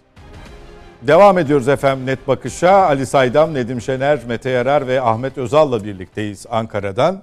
Araya gitmeden önce CHP Genel Başkanı Kemal Kılıçdaroğlu'nun tamamlanan Amerika ziyareti, İyi Parti heyetinin e, çok önceden pandemi döneminden e, kalan randevusunun, teyir edilmiş randevusunun gerçekleşmesi, ikisinin arka arkaya gelmesi, Sırada İyi Parti mi var e, sorusunu beraberinde getirdi ama icazet anlamında, icazet başlığı anlamında Ali Saydam Beyefendi bunun çok bununla birlikte okunmaması gerektiğini söyledi. Sayın Kılıçdaroğlu'nun ziyaretinin e, münhasır bir vaziyette değerlendirilmesi görüşünü dile getirdi. Nedim Şener de e, kayıp 8 saatle ilgili e, biliyorsunuz o 8 saate birçok şey sığdırıldı e, yanlış yanlış algılara yol açabilecek şüpheli şeklinde e, ben de e, FETÖ'yle herhangi bir temasın olduğu inancında değilim dedi Nedim Şener. Mete Yarar'a soralım bu ziyareti ama Nedim Şener sözlerini tamamlarken Yok, e, demiş özellikle e, tamamladığını farz ettiğimiz için böyle konuşuyorum. E, özellikle şu kısmın altını çizdi. Dedi ki Ukrayna açıklaması bu ziyarette yapılmış, Amerika'da yapılmış en talihsiz açıklamalardan biriydi dedi. Ee, aslında bu değil sadece e, Rusya Devlet Başkanı Putin'in ki o ziyaret bitmişti Sayın Kılıçdaroğlu'nun Amerika ziyareti bitmişti. Türkiye'yi gaz merkezi haline getirebiliriz. Avrupa'nın muhatabı bu anlamda Türkiye olabilir açıklamasına e, gelen tepkiler üzerinden de bu konuyu birleştirmek istiyorum. E, CHP'li topraktı zannediyorum e, Türkiye'ye kredi seçim kredisi verdi gibi bir ifade kullandı e, Putin'le ilgili. Dedi ki yani bu seçim kredisidir. Bu açıklamanın karşılığı budur dedi. E, yine ülkenin âli menfaatlerini ilgilendiren bir konuyla ilgili e, işe Putin'i de katarak yani muhalif söyleme Putin'e de katarak böyle bir dil geliştirilmesini nasıl yorumluyorsun? Mete bir cümle söyleyeceğim. Estağfurullah. Bak, İstersen 15 yer cümle söyle. Ayıp Bu, ediyorsun. bu kafa bak bu kafa e, memleket menfaatine herhangi bir şey yapıyorsanız terörle mücadele ediyorsanız FETÖ'yle PKK'yla mücadele ediyorsanız onların gözünde AKP'lisiniz. Siz Mavi Vatan'ı savunuyorsanız AKP'lisiniz, MHP'lisiniz. Siz askerinizi, şehidinizi savunuyorsanız AKP'lisiniz, MHP'lisiniz. En son Putin bunu yaptı, AKP'li ilan ettiler. Bak bu kafa.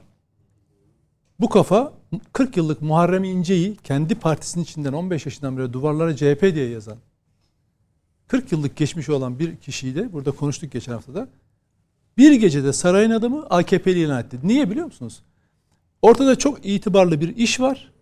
Türkiye'ye sağladığı krediyle, güvenle bunu elde etti. Amerika'ya rağmen, bütün Avrupa'ya rağmen ve onları da rahatlatacak bir şey.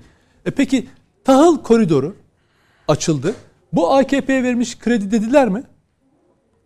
Niye demediler? Niye demediler? Hiç düşündünüz mü? O diğer muhatapların işine geliyordu ama. Tabii Amerika'nın işine geliyor. Evet. Avrupa'nın işine geliyor. Neden? Çünkü tahılın %80'ini yoksul ülkeler değil, Avrupalılar cephettiler. Değil mi? 10 milyon tona yakın tahıl geçti. Avrupalılar. Ona gıkını çıkardı mı?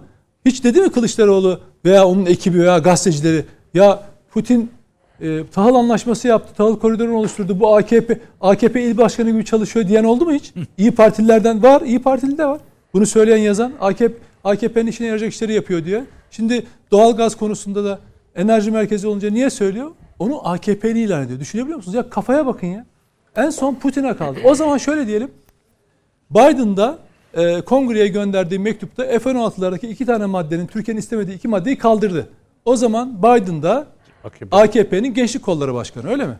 Kafaya biraz- bakar mısınız ya? Biraz ayıp Yani biraz abarttı. abarttın. Evet.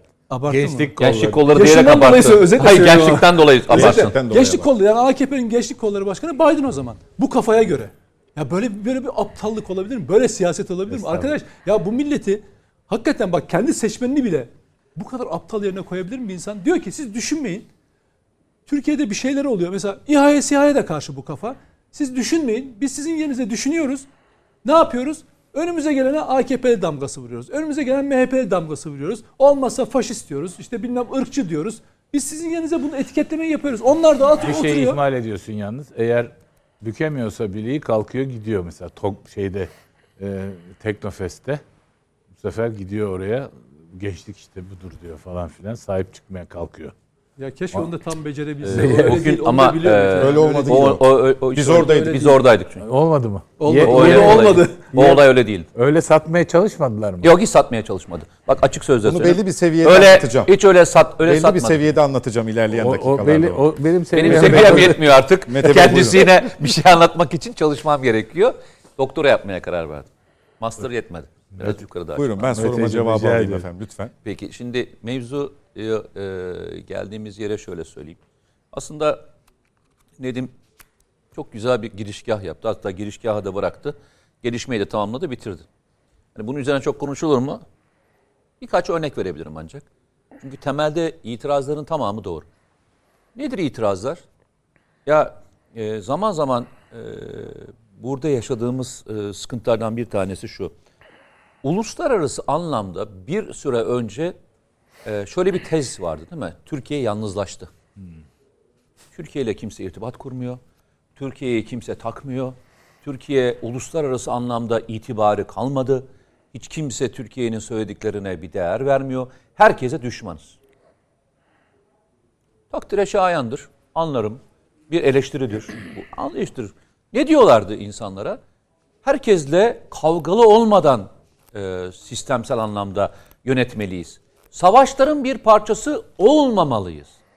Evet, şüpheye düşmüştüm ya. Erdoğan toprakmış. CHP Genel Başkan Koordinatör Başdanışmanı. Putin Erdoğan'a kampanyasında kullanması için seçim kredisi açtı. Peki. İfade bu. AK Partili. AKP'li Çok ya. güzel. Putin AKP'li. Ee, sarayın adamı. Sarayın adamı. doğru. Tabiri doğru değil o. Sarayın Özür adamı. Sarayın adamı. Hatta sarayına bile çıkmış olabilir. Evet, Gece. Gizlice, Gece, gizlice, gece gizlice. gitmiş olabilir. Şimdi ve şunu söylüyorlardı. Türkiye neden yalnızlaşıyor? Doğru bir eleştiri. Ben de e, eleştirinin bir kısmının içinde olan yerlerde haklı oldukları yerler söylüyorum ve ben de katılıyorum. Peki arkadaşlar tamam tam tersini. Türkiye e, Avrupa Birliği'nde, dünyada e, bu savaşla ilgili doğru yönettiğiyle ilgili ben bir tek e, aksi tez görmedim. Hatta Yunanistan bile şöyle söylüyor. Ya öyle bir köşeye sıkıştırmıştık ki adamları işte Avrupa Birliği'nde ve diğerlerde. Bu Ukrayna Savaşı sırasında Türkiye'nin yaptığı politika Bizi bizi yalnızlaştırdı. Biz artık Türkiye'yi sıkıştıramıyoruz. NATO dahil olmak üzere. Ya ya böyle bir şey olabilir mi? Yani e, tezinizin aksini yaptığınızda da e, aynı e, eleştiriye uğruyorsunuz. Eğer o tez yanlışsa, bu tez doğruysa söyleyecek çok da fazla bir şey yok. İkincisi, Türkiye'nin bu süreç içerisinde ne kazanıp ne kaybettiğine bakmak lazım.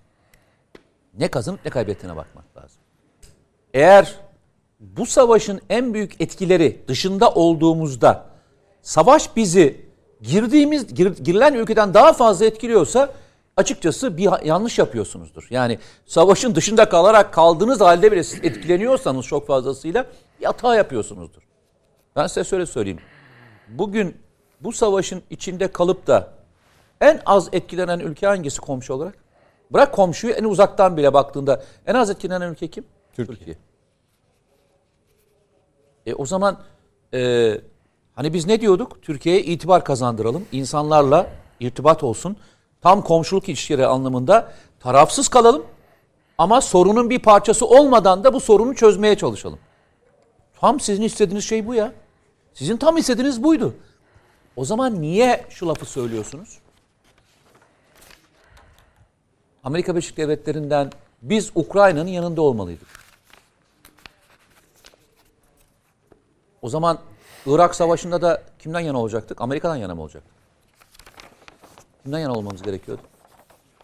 Libya Savaşı'nda da kim yanında olacak? Almanya'nın yanında mı olacaktık? Veya Fransa, yanında mı olacaktık? Fransa. Hangisi yanında olacaktık? E o zaman da eleştirdiniz işte. Siz bunu engelleyemediniz dediniz. E ben de soruyorum bu konuda. Bu konuda niye bu kadar aksi ve bu görüşü yer ve konum olarak niye Amerika Birleşik Devletleri'nde yaptınız? Ya bunun e, Türkiye'de doğru algılanabileceğini düşünüyor musunuz? Yani Amerika'dan bunu yaptığınızda Türkiye'deki insanlar ha, tam da doğru yerde yaptı falan mı dedi? E, bu kadar yanlış bir şeyi yanlış bir yerde söyleyebilir misiniz ya? Hep ne diyorduk? Bunu e, söylediklerimizden bir tanesi neydi? Dışarıdan gelenlerin oyun kurmasına müsaade etmeyin. Biz hep komşu olarak kalacağız. Suriye Savaşı ile ilgili en büyük eleştiri bu değil miydi? Amerikalılar bir gün dönecekler. Fransızlar bir dönecekler. Bu savaşın bir parçası olmamalıyız biz. Biz dışarıda kalmalıyız.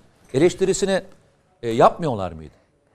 Niye o zaman Ukrayna Savaşı içinde biz e, bir taraf olmak gibi savaşın bir parçası olmaya ısrarla zorlanıyoruz? Bak hiç politik bakmıyorum.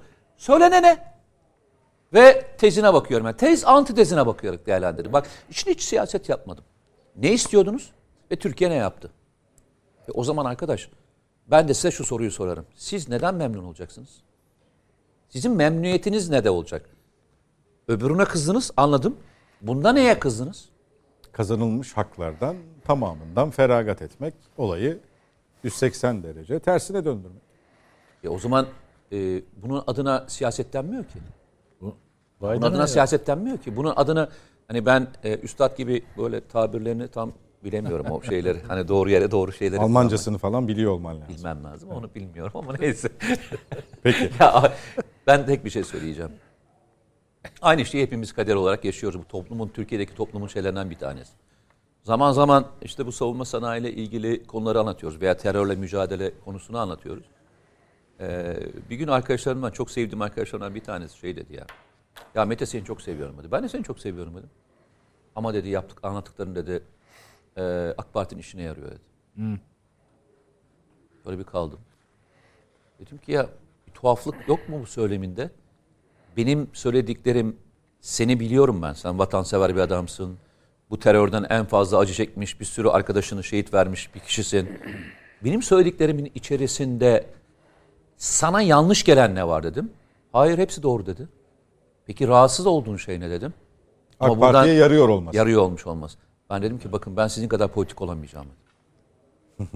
ben sizin kadar politik olamayacağım. Kılıçdaroğlu Ben- politikasının nedeni işte senin bu söylediğin. Benim söylediğim tek şey AK Parti'nin ben bütün yarıyor. kazanımların burada kalacağını düşünüyorum. Bu memlekette kalacak.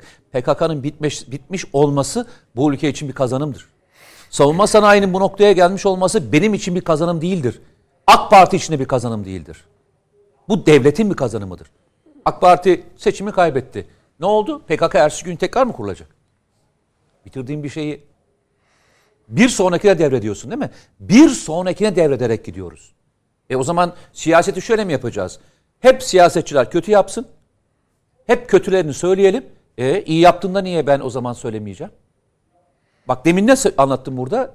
Şeyle ilgili. Madencilerle ilgili. Söylediklerimin bir kısmının bırak tamamı neredeyse dokunacak yerlerde değil mi? Ben bu eleştiriyi yaparken Eleştirel. ben eleştirirken yaparken şu, şunu mu düşündüm? Ha, AK Parti'nin işine yarar mı? Yok. Beni benim der da, davam o değil. Ama siyaset siyasetin etmeyeceği davalar da var. Mavi Vatan siyaset ötesi bir şeydir. PKK siyaset ötesi bir şeydir. Türkiye'nin kazanımları siyaset ötesi bir şeydir. Karabağ. Enerji politikası siyaset ötesi bir şeydir. Demokrasi siyaset ötesi bir şeydir. FETÖ'yle mücadele siyaset ötesi bir şeydir. Siz bunların Ahmet'e yaradı, Mehmet'e yaradı diye bakıyorsanız kendisini sorgulaması gerekenler siyaseti yanlış okumalar üzerinden kurgulayanlardır. Çünkü has, ha- e, halkın da e, gündemi bu. Peki. Mesela, Halkın da gündemi bu. mesela- Şöyle mi bakıyorlar? Yani sokağa çıktığınızda, sokakta gezdiğinizde hep konuşuluyor ya. İşte bir şey anlatıyorsun. E, ama halkın e, geçim sorunu var. Evet, eyvallah. Geçim sorunu da var. Bu da var, o da var. Şöyle mi oluyor? Geçim sorunu olduğunda bu konuları halk konuşmuyor mu? Gündeminde olmuyor mu? Türkiye'nin başarı hikayesi gündeminde olmuyor mu? Veya işte e, bu olay yaşandığında yaşanan e, Bartın'daki yaşanan kaza sonucu hayatını kaybedenleri konuşmuyor mu? Ya da sen geçim sorunu yok mu diyorsun? İnkar mı ediyorsun? Ben mi? Yok. Var Mesela diyorum. diyor. Ha, mesela diyor. Ben şunu söylüyorum ama sorun şu.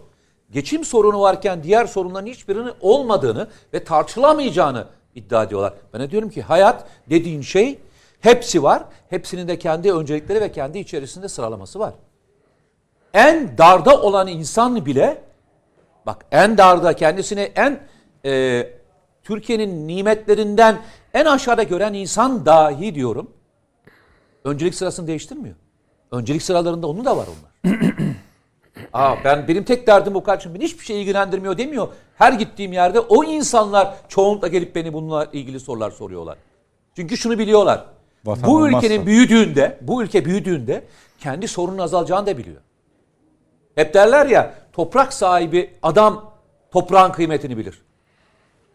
Memleketi, memleketi dertlenen de memleketin diğer dertlerini de sorun olarak kendisine katıyor. Yalnızca geçim sorunu bir dert olarak görmüyor. O da bir dert. Onun için gideceği bir yer yok. Peki. Bu memleket onun son gideceği yer. O yüzden de sorunlara bakarken yarın sabahleyin de Türkiye'nin başına ne geleceğiyle beraber o geçim sorununu da içine katarak koyuyor. Paketinin içinde var. Peki Ahmet Bey'e döneceğim. Ben bir cümle Ee, söyleyeceğim. Bir, şimdi bakın. E, Mete'nin söyledikleri bir toparlama yapayım. Bir cümleyle. ya bugün herkes Ee, yo yo hayır. Şöyle. Ee, Anlaşılmadı demek. Anlaşılmadı AKP yarıyor diyor eleştirilmiş ya. O zaman biz muhalefete yarıyor diyor. Çıkalım teröre Kürt sorunu mu diyelim? Muhalefete yarasın diye Öcalan'a Öcalan için özgürlük için yürüyenlere ses çıkarmayalım mı? Muhalefete yarasın diye KHK'lılara iade ederiz dediği zaman dendiği zaman susalım mı? Ya da muhalefete yarasın diye kontrollü darbe dediği zaman alkışlayalım mı? Ya da muhalefete yarıyor yarasın diye S-400'leri geri verin kardeşim mi diyelim? Ya da ma- muhalefete yarıyor diye mavi vatan diye ileri gittik mi diyelim? Ya da Türk-Yunan geriliminde Türkleri mi kendi ülkemizi mi suçlayalım? Ya da şehitlerimizle ilgili e, konuşacağımıza Kürt açılımı diye mi konuşalım? Biz bu ülkeye ihanet mi edelim kardeşim Bu muhalefet yarayacak diye? ki. Sana soruyu şöyle sorarlarsa cevaplaman gerekecek. Bu muhalefet hiç mi iyi bir şey yapmıyor? Hiç mi ülkenin menfaatlerini düşünmüyor? Hayır. Muhalefet Hep mi yanlış yapıyor? Hep mi muhalefet iktidarı şöyle, yanlış? Şu söylediğim başlıkların içinde bana yaptığı tek doğruyu gösterin. Muhalefete yarayacak diye biz ülkemize en büyük değerlerine, çıkarlarına ihanet mi edelim? O zaman muteber muhalif mi olacağız? Ben böyle bir itibarı zaten o itibarsızlardan beklemiyorum yani. O itibarsız, o çürümüş zihniyetten biz itibar beklemiyoruz. Bu yurttaşlar olarak bu Türk milleti adına söylüyorum. Anlamıyorlar. Sen PKK'nın siyasi koluyla işbirliği yaptığın sürece sen sana yarayacak diye, muhalefete yarayacak diye ben Demirtaş'ın suçu ne mi diyeyim? Ben biliyorum onun suçunun ne olduğunu. Öcalan için yüz, yüz yürüyüş yapanların arkasına mı kuyruğuna mı takılayım? FETÖ'cüler için KHK'lılar iade edilecek mi diyeyim? Ya da askeri öğrenciler çıkacak mı diyeyim? Yani siz istiyorsunuz diye ben ülkeme ihanet mi edeyim kardeşim ya? Böyle bir saçmalık olur mu? Bak asker arkadaşı bunu söylüyor. Düşünebiliyor musun? İktidara yarıyor diye. Ya arkadaş bir bir hakikati söylemek insanın insanı iktidara yakın yapmaz. Ancak vatansever yapar. Söyleyen kişi asker değil. İşte her neyse hakikati söylemek insanı bu ülkenin çıkarlarını savunmak, bu ülkenin evlatlarını savunmak insanı e, hükümete yakın yandaş yapmaz. Vatansever yapar. Bunu anlamıyorlar. Bu dar kafalar bunu anlamıyorlar. Anla, anlamalarını da beklemiyoruz zaten. Zaten hedef yani benim karşımda olan ya da benim karşı olduğum da bu zihniyet zaten. Peki. Ee, Ahmet Bey, e, Rusya'nın daha doğrusu Putin'in e, Türkiye ile ilgili e, enerji, doğalgaz çıkışı, bunun muhalefet cephesinde seslendirilme şeklini konuşuyoruz. Bir yandan da tabii Ukrayna-Rusya savaşında Sayın Kılıçdaroğlu'nun Ukrayna'dan yana tavır alırdım ben olsaydım. E, Türkiye ya da Türkiye Ukrayna'dan yana tavır almalıydı şeklindeki açıklaması. E, Ukrayna'da bile Daha önce Ukrayna'da bile ben sorumu tamamlayayım müsaadenizle. Ukrayna'da bile bu denge politikası Rusya ile olan münasebetin e, son dönemdeki e, işaretleri, sonuç almaları, meyveleri rahatsızlık oluşturmuyorken bizdeki bu rahatsızlık niye? Şimdi ben öncelikle o, o konuda bir e, konuşma fırsatım olmadı. Kılıçdaroğlu'nun Amerika seyahatiyle ilgili. Ee, bir bana söz gelmediği için onu ifade etmek istiyorum. Bir defa şöyle söyleyeyim. e, Kılıçdaroğlu'nun Amerika seyahatini e, hangi amaçla yaptığını tabii biz bilemeyiz. Kendi tercihidir. Siyasal iletişim olarak hata olabilir, olmayabilir. Onu ben karar veremem. Ama şunu söyleyeyim. Ben bir parti genel başkanı olarak bugün Amerika'ya gitmiş olsam benim Amerika'da yapacağım seyahat farklı olurdu. Ve kendisine de bunu tavsiye ederdim. Mesela ben Amerika'da uzun yıllar yaşadım. Amerikalıların e, ne düşündüğünü bilirim, nasıl düşündüğünü bilirim ve Amerika'daki siyasetin lobiler tarafından nasıl idare edildiğini bilirim. Dolayısıyla ben Amerika'ya gitmiş olsam dış siyasette iktidar veya muhalefet diye bir ayrım olmaz. Amerika'ya gitmiş olsam ben orada öncelikle e, senatörlerden ve e, kongre üyelerinden özellikle Türkiye aleyhine olan Menendez gibi, Van Hollen gibi insanlardan randevu alırdım. Onlara Türkiye'nin tezlerini anlatırdım. Ben oraya gittiğim zaman özellikle Rum ve Yunan lobilerini destekleyen senatör ve kongre üyelerine Yunanistan'ın yaptıklarını anlatırdım. Akdeniz'de ve Ege'de haksızlıklarını anlatırdım. Düşünce kuruluşları vardır. E, Harvard'da vardır. Washington'da çok düşünce kuruluşları vardır. Oralarda konuşmalar yapardım. Türkiye'nin tezlerini anlatırdım. Türkiye'ye karşı olan bu e, siyasetin, oradaki siyasetçilerin, demokrat veya cumhuriyetçi, NATO ülkesi olarak Türkiye'nin ikinci büyük ordusu olduğunu NATO'nun ve NATO'nun güney kanadının en önemli ordusu olduğunu anlatırdım. F-16'lara karşı çıkanların ne kadar yanlış olduğunu anlatırdım. Ve e, Türkiye'nin bugün yaşadığı, özellikle Amerika ile yaşadığı sıkıntıları Amerikalılara, hatta benim karşımda olanlara gidip anlatırdım. Benim e, benim e, acendam bu olurdu. Ve e, bunları anlattıktan sonra e, ben Amerika'da Amerikalıların özellikle sistemin Kasım ayında bir seçim olacağını da biliyoruz. Ona göre de şimdi Rum ve Ermeni lobilerinden destek almak için F-16'ları biraz uzatıyorlar ileriye doğru alımlarını. F-35'ten çıkarılmanın ha belki faydası da vardı. Türkiye'de şimdi gelişen e, milli muharip uçağımız e, Kızıl Elma gibi e, savunma sanayinde büyük gelişmeler olduğunu biliyoruz. Demin e, Mete Bey e, galiba söyledi. Bu bir e, devletin e, devamıdır. Yani bugün savunma sanayi, Havelsan, Raket, Roketsan bunların hepsi 80'lerin ortasında kurulmuş. F-16 projesiyle başlamış. Bugün katlayarak devam eden bir savunma sanayi fonu vardır. Demek ki zaten bir ülkede kalkınma ancak nesillerin nesillere verdiklerinin devamıdır. Başka türlü bir kalkınma olmaz. Şimdi bu e, Ukrayna konusunda e, Türkiye bir e, doğal gaz merkezi olacağını söyledi Putin. Esasında bu çok güzel bir açıklama. Yani Türkiye için çok önemlidir, doğrudur. Tabii bunun e, bunun Avrupa'ya bu gazın satılması için de e, bazı problemler e, eğer bize gelip depolanırsa Trakya'da daha sonra Avrupa'ya satılmasında da bazı küçük sorunlar yaşayabiliriz diye düşünüyorum. Çünkü unutmayın Rus doğal gazına ve Rus petrolüne şu anda Avrupa'da ambargo var. ha bizim üzerimizden satmasına müsaade eder mi? Alırlar mı, almazlar mı? Onlar da belli değil.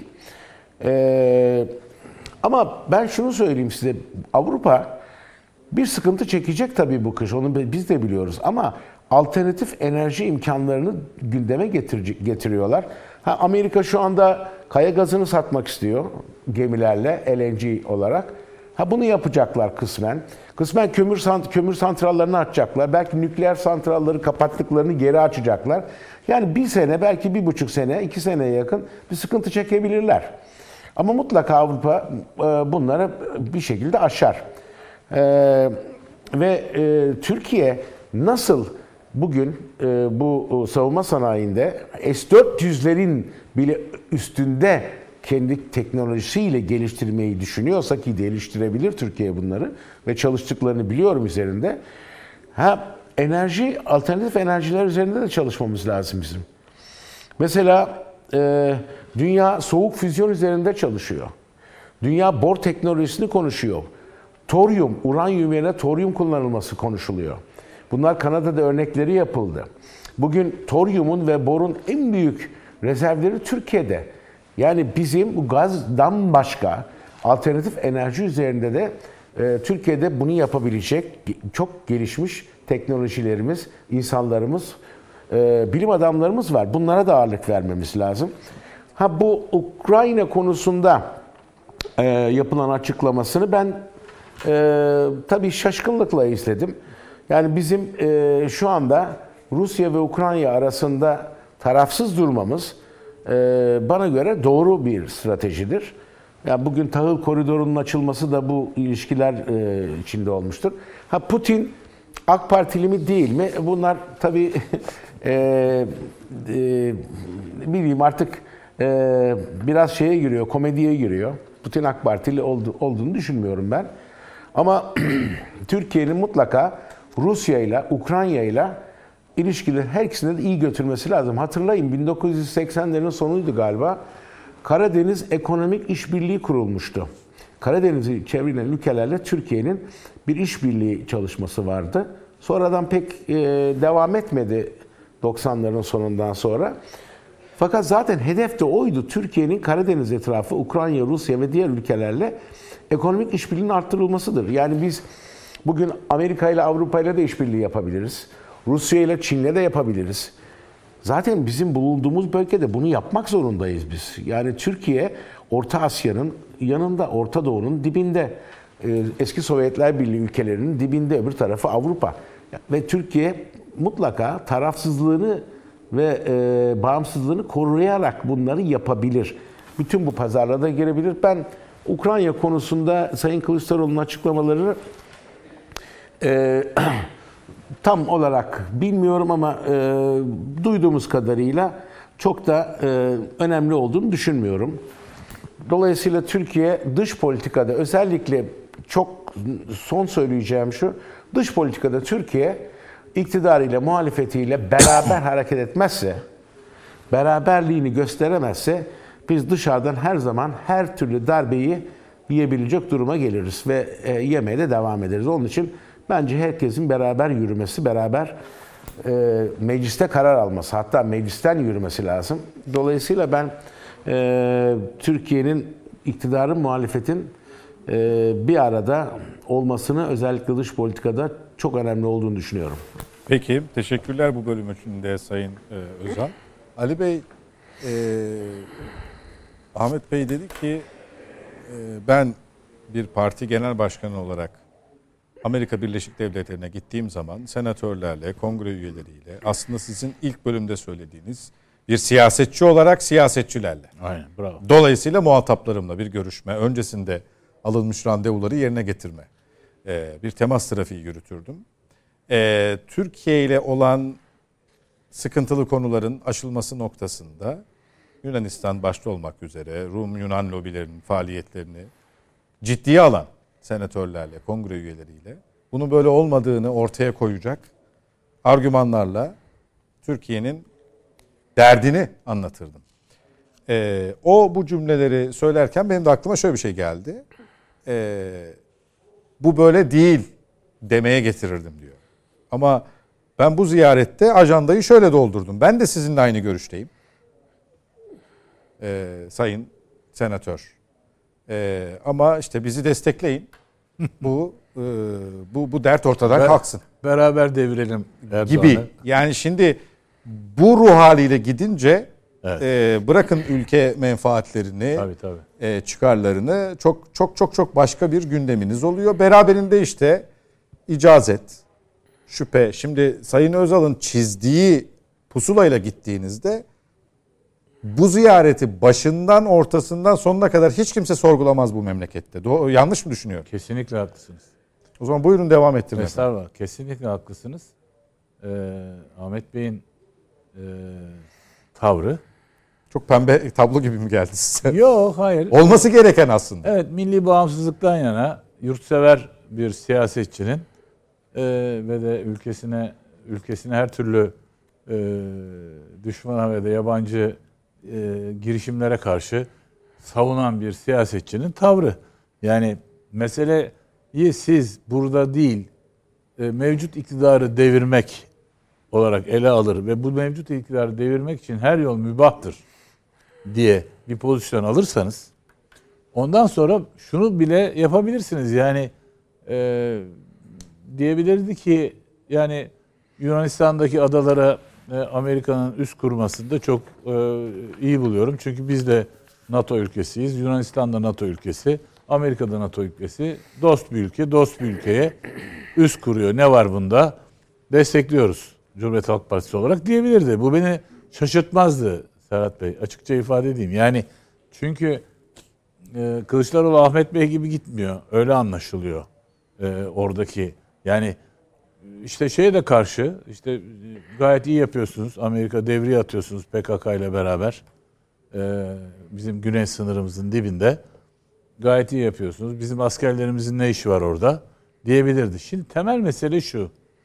E, Ahmet Bey'in bahsettiği şey kamu diplomasisi. Kamu diplomasi denen şey nedir? Bir devletin, bakın hükümet demiyorum, bir devletin diğer ülkelerin halklarına kendi ülkesinin tezlerini anlatmasıdır. Nedir tez dese kendi ülkemizin tezleri? İkiye ayrılıyor bu. Yumuşak güç ve de sert güç. İkisini birleştirirseniz akıllı güç dedikleri e, durum. Yani Türkiye'nin yumuşak güç meselesini anlatıp ki 30'luk listede dünyada biliyorsunuz. Türkiye 28, 29 bazen 30 oluyor yumuşak güçte. E, sert güçte de bakarsanız işte e, G20 içinde olması da sert güç. Şimdi bu Türkiye'nin sert gücünü yani işte biz şöyle bir insan gücüne sahibiz, böyle sanayimiz gelişiyor, yol yapıyoruz, köprü yapıyoruz, işte e, şey yapıyoruz, işte e, nükleer santral falan filan. Bu sert gücü anlatmak bir alan. Bir de yumuşak gücü anlatmak alan. Kültürümüz, değerlerimiz, tarihimiz, efendim turistik e, şeyimiz, ekonomi şey ekonomiye bakışımız ve de e, serbest piyasa ekonomisinden yana oluşumuz. Bugün zaten biz buraya gelirken derslerim çalışayım diye İz- İzmir İktisat Kongresi'nde Atatürk'ün e, söylemini okudum da e, orada da çok ters düşüyor Kılıçdaroğlu. Ters düşmüş Atatürk Kılıçdaroğlu'na. Bilseydi Kılıçdaroğlu'nun bugün böyle değil, ter- tam tersini söylüyor başka bir şey derdi belki.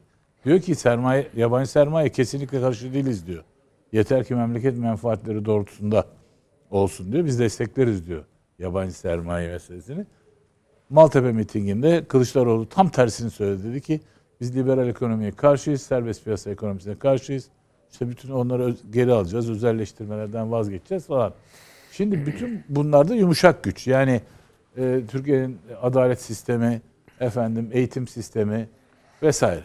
Silahlı kuvvetler mesela sert güç falan. Şimdi bütün bunları akıllı güç ve yumuşak gücü birleştirecek, sentez yapacak değil mi? Ahmet Bey'in söylediğini öyle anlıyorum. Kılıçdaroğlu gidecek. Bunları orada ilgili negatif düşünen Türkiye'deki insanları ikna etmek üzere bunları anlatacak. Şimdi böyle bir şey amacı bu değil ki. Amacı Biden söylemiş. Değil mi? Amacını Biden strateji çizmiş. Diyor ki biz diyor bunlar muhalefetler işbirliği yapacağız. Erdoğan'ı devireceğiz. Tamam. O zaman her şey mi bak. O halde işte şeye destekleyelim. Ee, Ukrayna'yı destekleyelim. Rusya'ya da e, yaptırım uygulayalım. E, Akşener de yaptırım uygulamaktan yanaydı Rusya'ya. Böyle bir zihniyet yani her şey e, amaç aracı mübah kılar zihniyetiyle Amerika'ya giderseniz bu e, Ahmet Bey'in dediğini yapmanız mümkün değil ki. O ancak e, işte milli enerji ve maden politikasındaki milli bağımsızlık anlayışına, e, savunma sanayindeki milli bağımsızlık anlayışına inanmış. Bunu destekleyen, ülkenin misakı milli sınırlar arasında bölünmez bütünlüğünü savunan bir zihniyetin ürünü olurdu.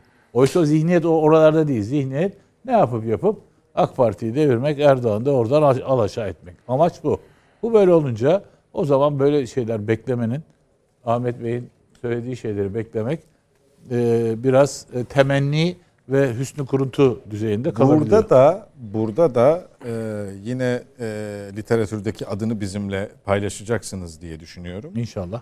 E, ben hani zarf ve mazruf örneğinden hareketle gideceğim Bunun bunda. yabancısını mı istiyorsun? Şimdi biz dikkat ederseniz e, gerçi o bir hanımefendi gazeteci söyledi.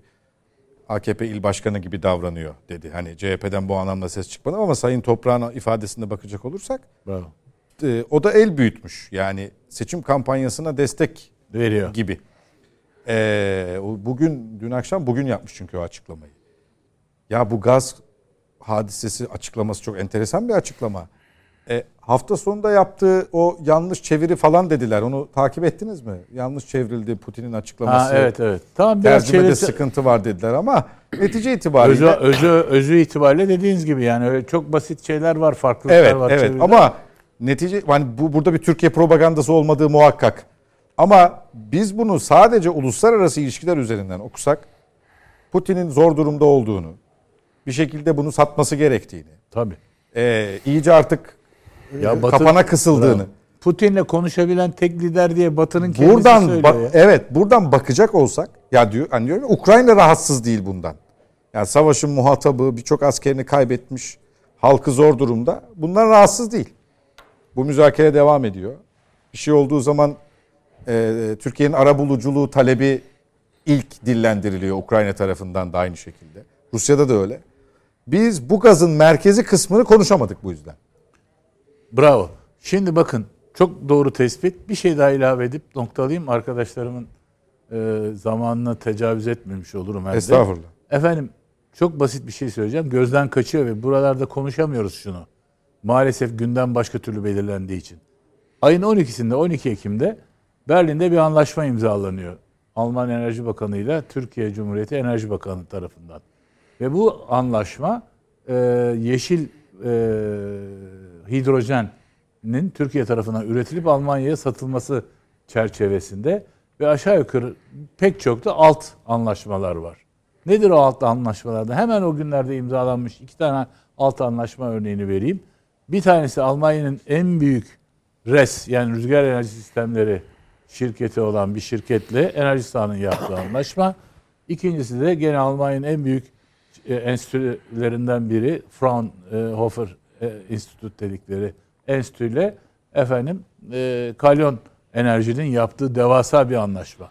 Şimdi bunlar bir yandan konuşulamıyor. Öbür taraftan Kazakistan'ın en büyük inşaat şirketlerinden biri gelip İstanbul'da ve Türkiye'nin çeşitli yerlerinde devasa projelere imza atıyor. Bunlara yatırım yapıyor Türkiye. Yaklaşık 20 milyar dolardan falan bahsediliyor. Şimdi bütün bun, bu- bunlar bunları gündeme getirip konuşamıyoruz. Öbür taraftan şeyi konuşuyoruz değil mi?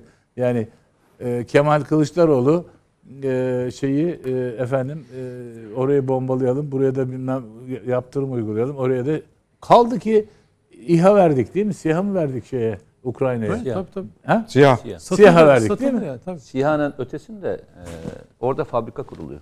Buyurun.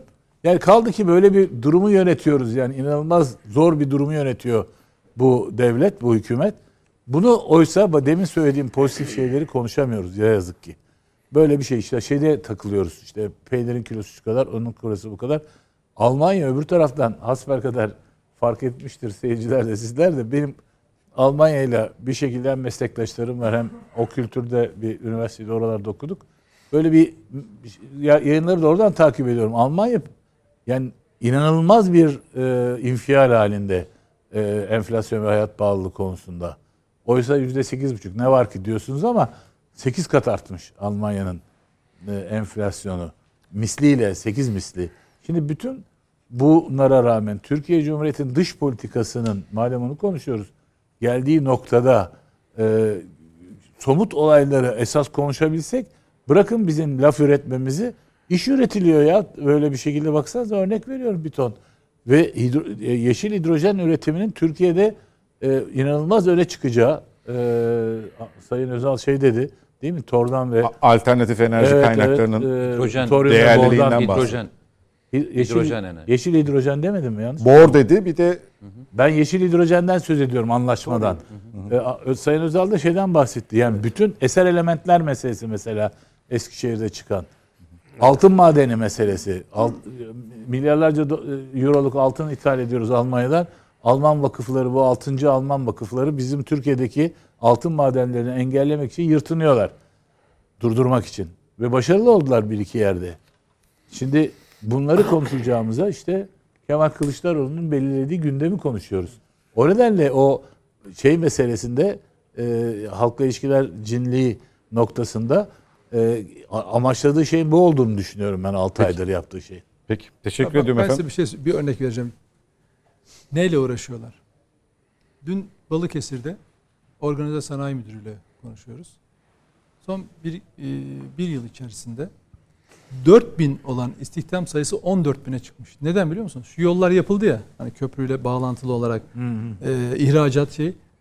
Şu anda yer yok. Yabancı firmalar yeni alanlar açıp yatırım yapmak için bölgeye geliyorlar. Çünkü orada arazi e, daha geniş ve ulaşım imkanları genişlediği için. Yani Türkiye bak nereden nereye gidiyor?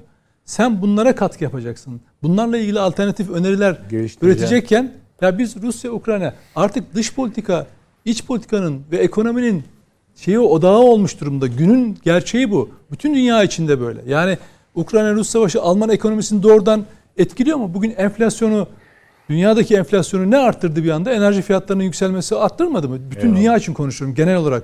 Dolayısıyla dış politika ve savaş sizin hem pandemi yani küresel bir e, pandemi arkasından bu savaş ortamı ne oldu? Dış politika ve dış gelişmeler sizin ülke ekonominizin, istihdamınızın Direkt etkili. etkileyicisi faktörleri oldu. Şimdi bunlar üzerine konuşman, üreti şey yapman lazım. Sen şimdi düşünün sadece Ukrayna Savaşı'nda Ukrayna tarafında olup Rusya'nın tepkisini almış olsan ya Rusya'ya açılacak kapı mı yok yani?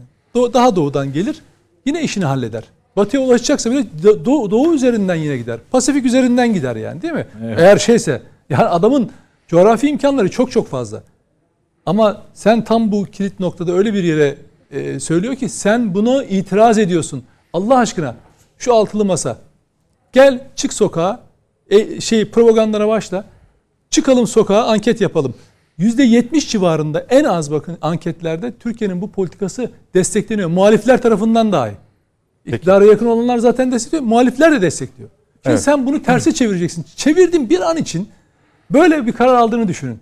Akşener'in de söylediği gibi yaptırım uyguladın bir de üzerine. Ya Amerika'nın tam kucağına oturuyorsun biliyor musun? tam istediği şey oluyor. İşte mesaj öyle bir mesaj. Yani tam da Biden'ın istediği bu. Şimdi biraz Amerika cephesinden eleştiriler yumuşadı. F-16'lar konusunda hafif böyle geri atıyormuş. Niye yapıyor biliyor musun? Seçim bekliyorlar. İktidar olurlarsa, adamları iktidar olursa tek- tekrar tekrar Türkiye- Türkiye'yi kucağa alacaklar. İstedikleri politikayı onlara uygulatacaklar. İşte o zaman yaptırımdı Rusya'yla mücadeleydi veya onların istediği gibi bir savaşın parçası olmak.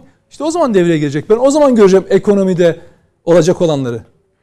Onu onun için aday belirleyemiyorlar. Çünkü aday belirlendiği zaman da politikalarını soracak insanlar. Ya Rus-Ukrayna savaşı Bağlayıcılığı olacak. Tabii tabii ya onu soracak insanlar. O yüzden e, aday belleyemiyorlar. Peki. Ee, sona geliyoruz yavaş yavaş. Kapatacağız ama bir gündem maddemiz daha var. Geçen hafta da biraz konuşmuştuk bunu. Meclis Genel Kurulu'nda yasalaşma sürecindeydi. Artık kanunlaştı. Hayatımıza girdi. Ee, dezenformasyonla mücadele yasası. Sayın Özal 29. madde e, hasreten çokça tartışıldı. Gözden geçirilmesi noktasında AK Partililerin e, gelen tekliflere, muhalefetin gelen teklifine itirazı olmadı ama Milliyetçi Hareket Partisi çok ısrarcıydı. Neticede bu haliyle geçti. E, yeniden değerlendirilmeli miydi? Sizin görüşünüz ne? Genel olarak da yasayı nasıl buluyorsunuz? Şimdi e, sosyal medyada tabii ki şunu kabul etmek lazım. E, hakaretler, iftiralar, e, e, küfürler bunlar çok var.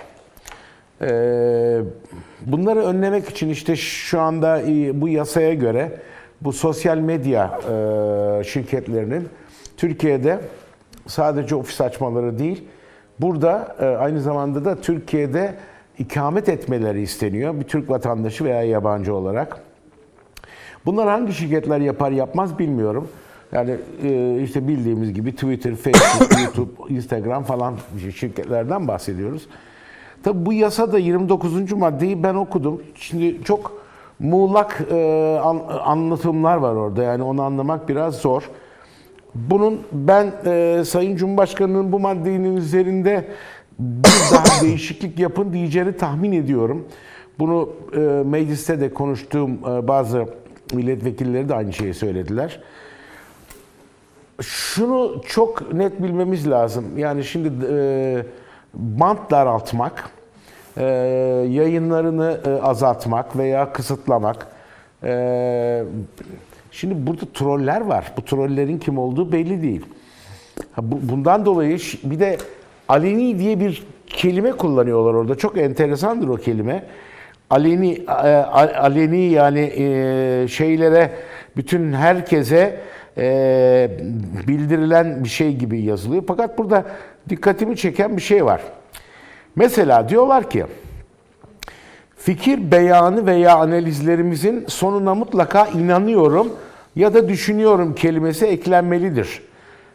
İnanç ve düşünce özgürlüğü çünkü anayasal güvence altındadır. Mesela diyor ki bir örnek vermişler. Aşılar zehirdir. Kelimesi suç olarak algılanabilir.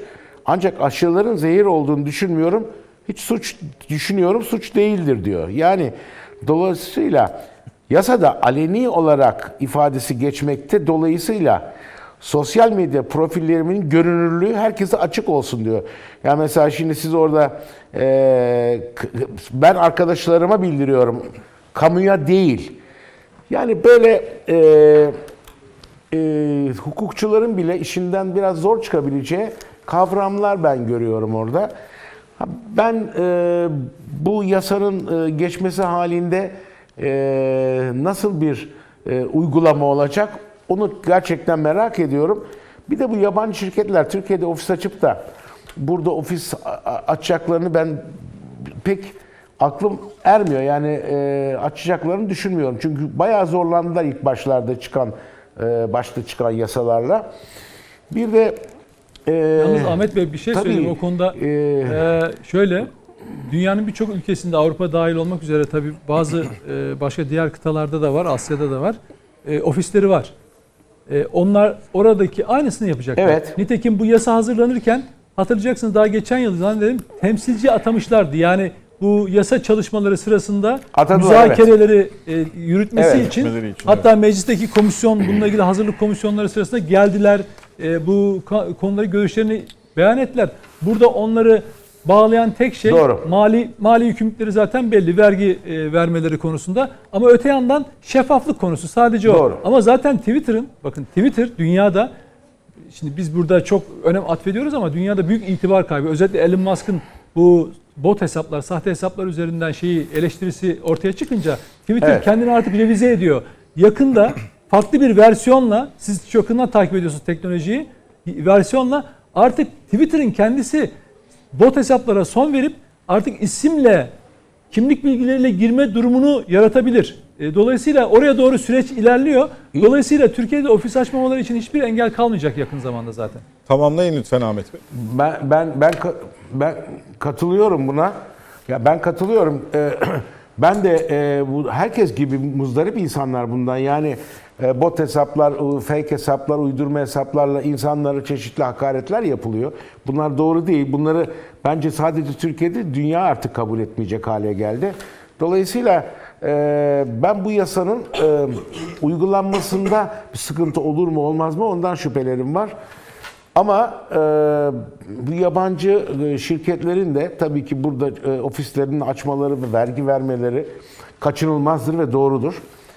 E, uygulamada göreceğiz. Hayırlısı olsun diyorum. E, ben bu yasanın tamamına karşı değilim. Genel prensiplerine de karşı değilim. Uygulamada çok merak ediyorum. İnşallah bir sıkıntı olmaz. Ee, Nedim Şener senin uygulamayla ilgili aslında geçen hafta e, çerçeveyi tam olarak çizmiştin ama 29 ma- 29. madde Pek Hanım da buradaydı. O da karşı olduğunu ifade etmişti ama hiç müzakere edilmeden olduğu gibi geçti. Eleştiri şuydu onunla ilgili. Ee, suçun tespiti ya da neyin ne şekilde suç teşkil ettiği hakimi bile zor durumda bırakabilir. Yani bence suçtur, değildir kısmı gibi bir ucu açıklık var eleştirisi getiriliyordu. Ya Şimdi, şimdi yalanla gerçeği ayırt edemiyor muyuz? Mesela kısa süre önce e, Kız Kulesi çalındı, yıkıldı, satıldı diye bir haber yaptı değil mi gazeteciler? Baya baya internet sitelerinden çok ünlü gazeteciler ya çaldılar ya sattılar diye haber yaptılar değil mi? Sadece yani küçücük gazetecilik okuluna daha adımınızı attığınız zaman ilk söylenen şey böyle bir merakın varsa, böyle bir durum varsa telefon aç, kız kulesini çalmışlar mı diye polise ara. Ya da kim yıktıysa onu ara değil mi? Ya da git kendin bir sandal tut. Üsküdar Belediye şeyden bir sandala bin. Git bak. Şöyle bir etrafında tur at değil mi? Ya da Kız Kulesi sende mi? Hani Ha mesela çaldın Potansiyel götürdün mü? hırsızı ya arkadaş bak Evet. bununla ilgili atam çok ünlü birisi yalanı atıyor. 14 bin beğeni aşağıda. 14 bin beğeni hala duruyor. Bakanlık açıklama yapıyor. Sonra kendisi birkaç saat sonra bilim adamları açıklama yapıyorlar. Diyorlar ki burası betonarme zaten çürümüştü, dökülüyordu. Çelik konstrüksiyonlar ona ait değil, orijinaline ait değil. Biz bunu Osmanlı zamanındaki yani hatta Bizans dönemine dair e, şeyle gravürlerden çıkarıp yapıyoruz. O açıklamayı da koymuş. Sadece 600 beğenisi var. Çünkü şunu biliyorlar. Buna itiraz edenler şunu biliyorlar. Sosyal medyada yalanın şey e, her Alıcısı. yalanın bir müşterisi var. Çünkü işine yarıyor. Çünkü bunun üzerinden yalan şey üretebiliyor. Hatırlıyor musunuz? İki yıl önce bir yine yaz aylarında Help Turkey diye kampanya yaptılar. Kesinlikle evet. Bak hocam çok ünlü isimleri kullandılar. Yangın- Bugün kendini var ya böyle- yangınlardan- Tabii ya Burnu Kaf Dağı'nda böyle kimseyi beğenmiyorlar. Çok ünlü isimleri kullandılar. Help Turkey, Help Turkey diye. Yani Türkiye düşmüş, bitmiş, yanmış. Ormanları yanmış, mahvolmuş bir ülke dünyaya çağrı yapıyorlar. Hiç utanıyorlar mı acaba o tweetleri atanlar? Dört tane mesela Nülüfer Hanım şarkıcı. Büyük sanatçıdır. Yine Şehrazat Hanım. Onlar da muhalifler. Ama çıktılar dediler ki biz böyle bir şey alet olmayız dediler. Onları da linç ettiler. Niye alet olmuyorsun? Alet olmuyorlar diye. Ben oturdum yazdım bunları tamam Sonradan mı? Konuştuk. kanıtlandı o. Bir doçent, bir akademisyen bir araştırma Amerikalı yaptı. bir Amerikalı araştırdı bunun FETÖ tezgahı olduğunu gösterdi. Şimdi bu işte halkı provoke etmek. Bak bu bunu üreten halkı provoke buna bunu buna katkı sağlarsan provo- Şimdi kardeşim ben bana birisi gönderdi diye ben oturup Türkiye kendi ülkemi Türkiye'nin bir ihtiyacı varsa ben canımı da malımı da neyim varsa vermeye hazırım. Oturup da hep Turkey diye elin gavurundan İngilizce ben yardım mı di- dileneceğim ya? Sen de hiç ülkenin sanatçısısın, aydınısın, gazetecisin değil mi? Hiç utanman yok mu? Hep Turkey diyeceğine ülkemin yardıma ihtiyacı varsa gerçekten benim canımı ortaya koymam lazım o anda ya. Malımı neyim varsa ya, ün- ününü, şöhretini koyacaksın ortaya.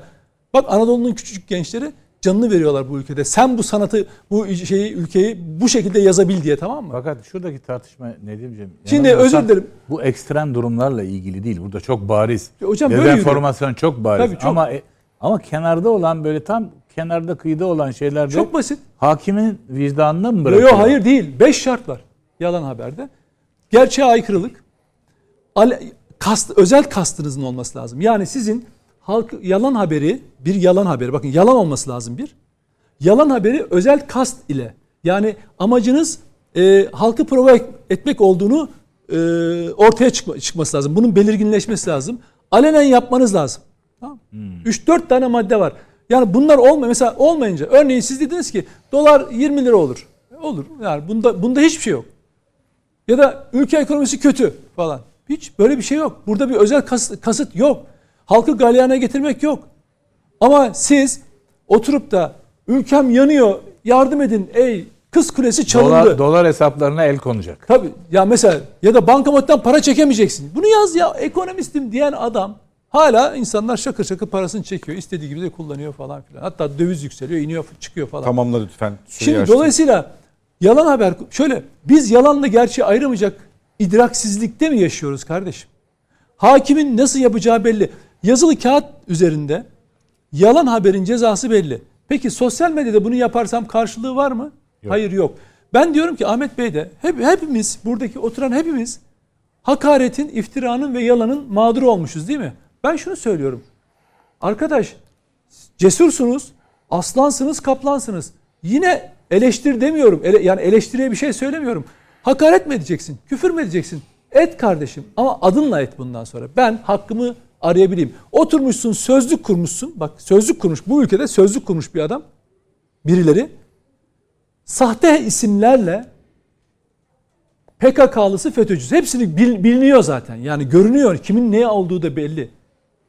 Şakır şakır insanlar linç ediyor. Linç ediyor. Li- itibar. Adama ne yazıyor biliyor musun? Mesela diyor ki çocuk tacizcisi yazıyor. Hiç alakası yok ama şimdi bunu mesela bu adamın bu kişinin e, şeyi e, hiç teyidi var mı o sözlük bunu öyle e, şey yapıyor mu? E, Kontrol, ediyor mu? Hayır. Direkt yazıyor çünkü akredite olmuş ya o bir kere te- şey süreçlerinden Oranın geçmiş. yazarı Yazarı kabul olmuş. ediliyor. Adam adam ondan suçluyor. Ya da diyor ki tecavüzcüyü savunuyor bu falan diyor tamam mı?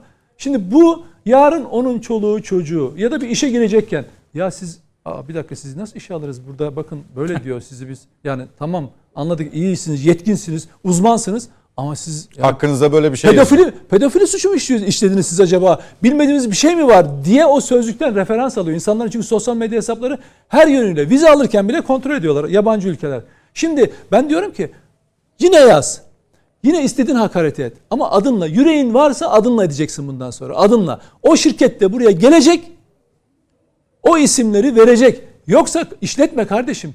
Bak ben ne yazıyorsam, ne söylüyorsam Altına dava açıyor. Bak elim PKK'lısı Osman Bey, Baydemir kaçtığı İngiltere'den beni şikayet etti. Ben gittim Türk adaletine, Türk polisine ifade verdim. PKK'lı kendi ifade vermekten kaçıp yurt dışına gitti. Bu yayında söylediğim, bu yayında söylediğim cümlelerden dolayı evime polis gönderdiler ve ben gittim. Bir PKK'lı, bir PKK'lı Osman Baydemir beni şikayet etti diye hem de Ankara'da bir ev adresi göstermiş. Orada yok tabii. İngiltere'de ya da Fransa'da zaten orada tur atıyor. Şikayet etmiş. Beni diyor medyadan diyor böyle böyle benim hakkımda bunları söyledi ve ben gittim onun verdiği şikayet dilekçesine ifade verdim. Bak bu ülkenin vatandaşıyım. Hiçbir yere gitmiyorum. Burada olacağım. Peki sen kardeşim burada sahte isimle her iftira atıyorsun. Ben de diyorum ki çok güzel. At kardeşim. Cesaretin varsa isminle yaz bundan sonra. Ben sana bak küfür de etme demiyorum. Yüreğin varsa hakaret. Bak ben sana hakaretle de cevap vermiyorum. İsmiyle olsa küfür İs- edemez ki. Ya işte onu diyorum. Bu alçak, bu devlet işte ben burada bağırmamızın, burada çağırmamızın bu yasa çıksın dememizin nedeni neydi? Devletin görevi hukuku, hukuk içinde insanların hak ve e, şey adaletini gözetmektir. Onun o, o ifa ediliyor şu anda. Çok teşekkür ediyorum efendim katıldığınız için. Bitti bak. Programı evet burada e, tamamlıyoruz. Ara ara yine E, Nedim, arayı açmadan. Nedim Şener, Mete Yarar, Ali Bey çok teşekkür Rica ederim. Şeref verdiniz efendim. Lütfettiniz efendim. Geldiğiniz için. Sayın Özal çok teşekkürler. Hem katıldığınız hem değerli görüşlerinizi Ben bizimle paylaştığınız ederim. için. Çok Sağ sağ, olun. olun efendim. evet önümüzdeki hafta saatler 20.45'i gösterdiğinde yeniden birlikte olmak dileğiyle diyoruz efendim. Hoşçakalın.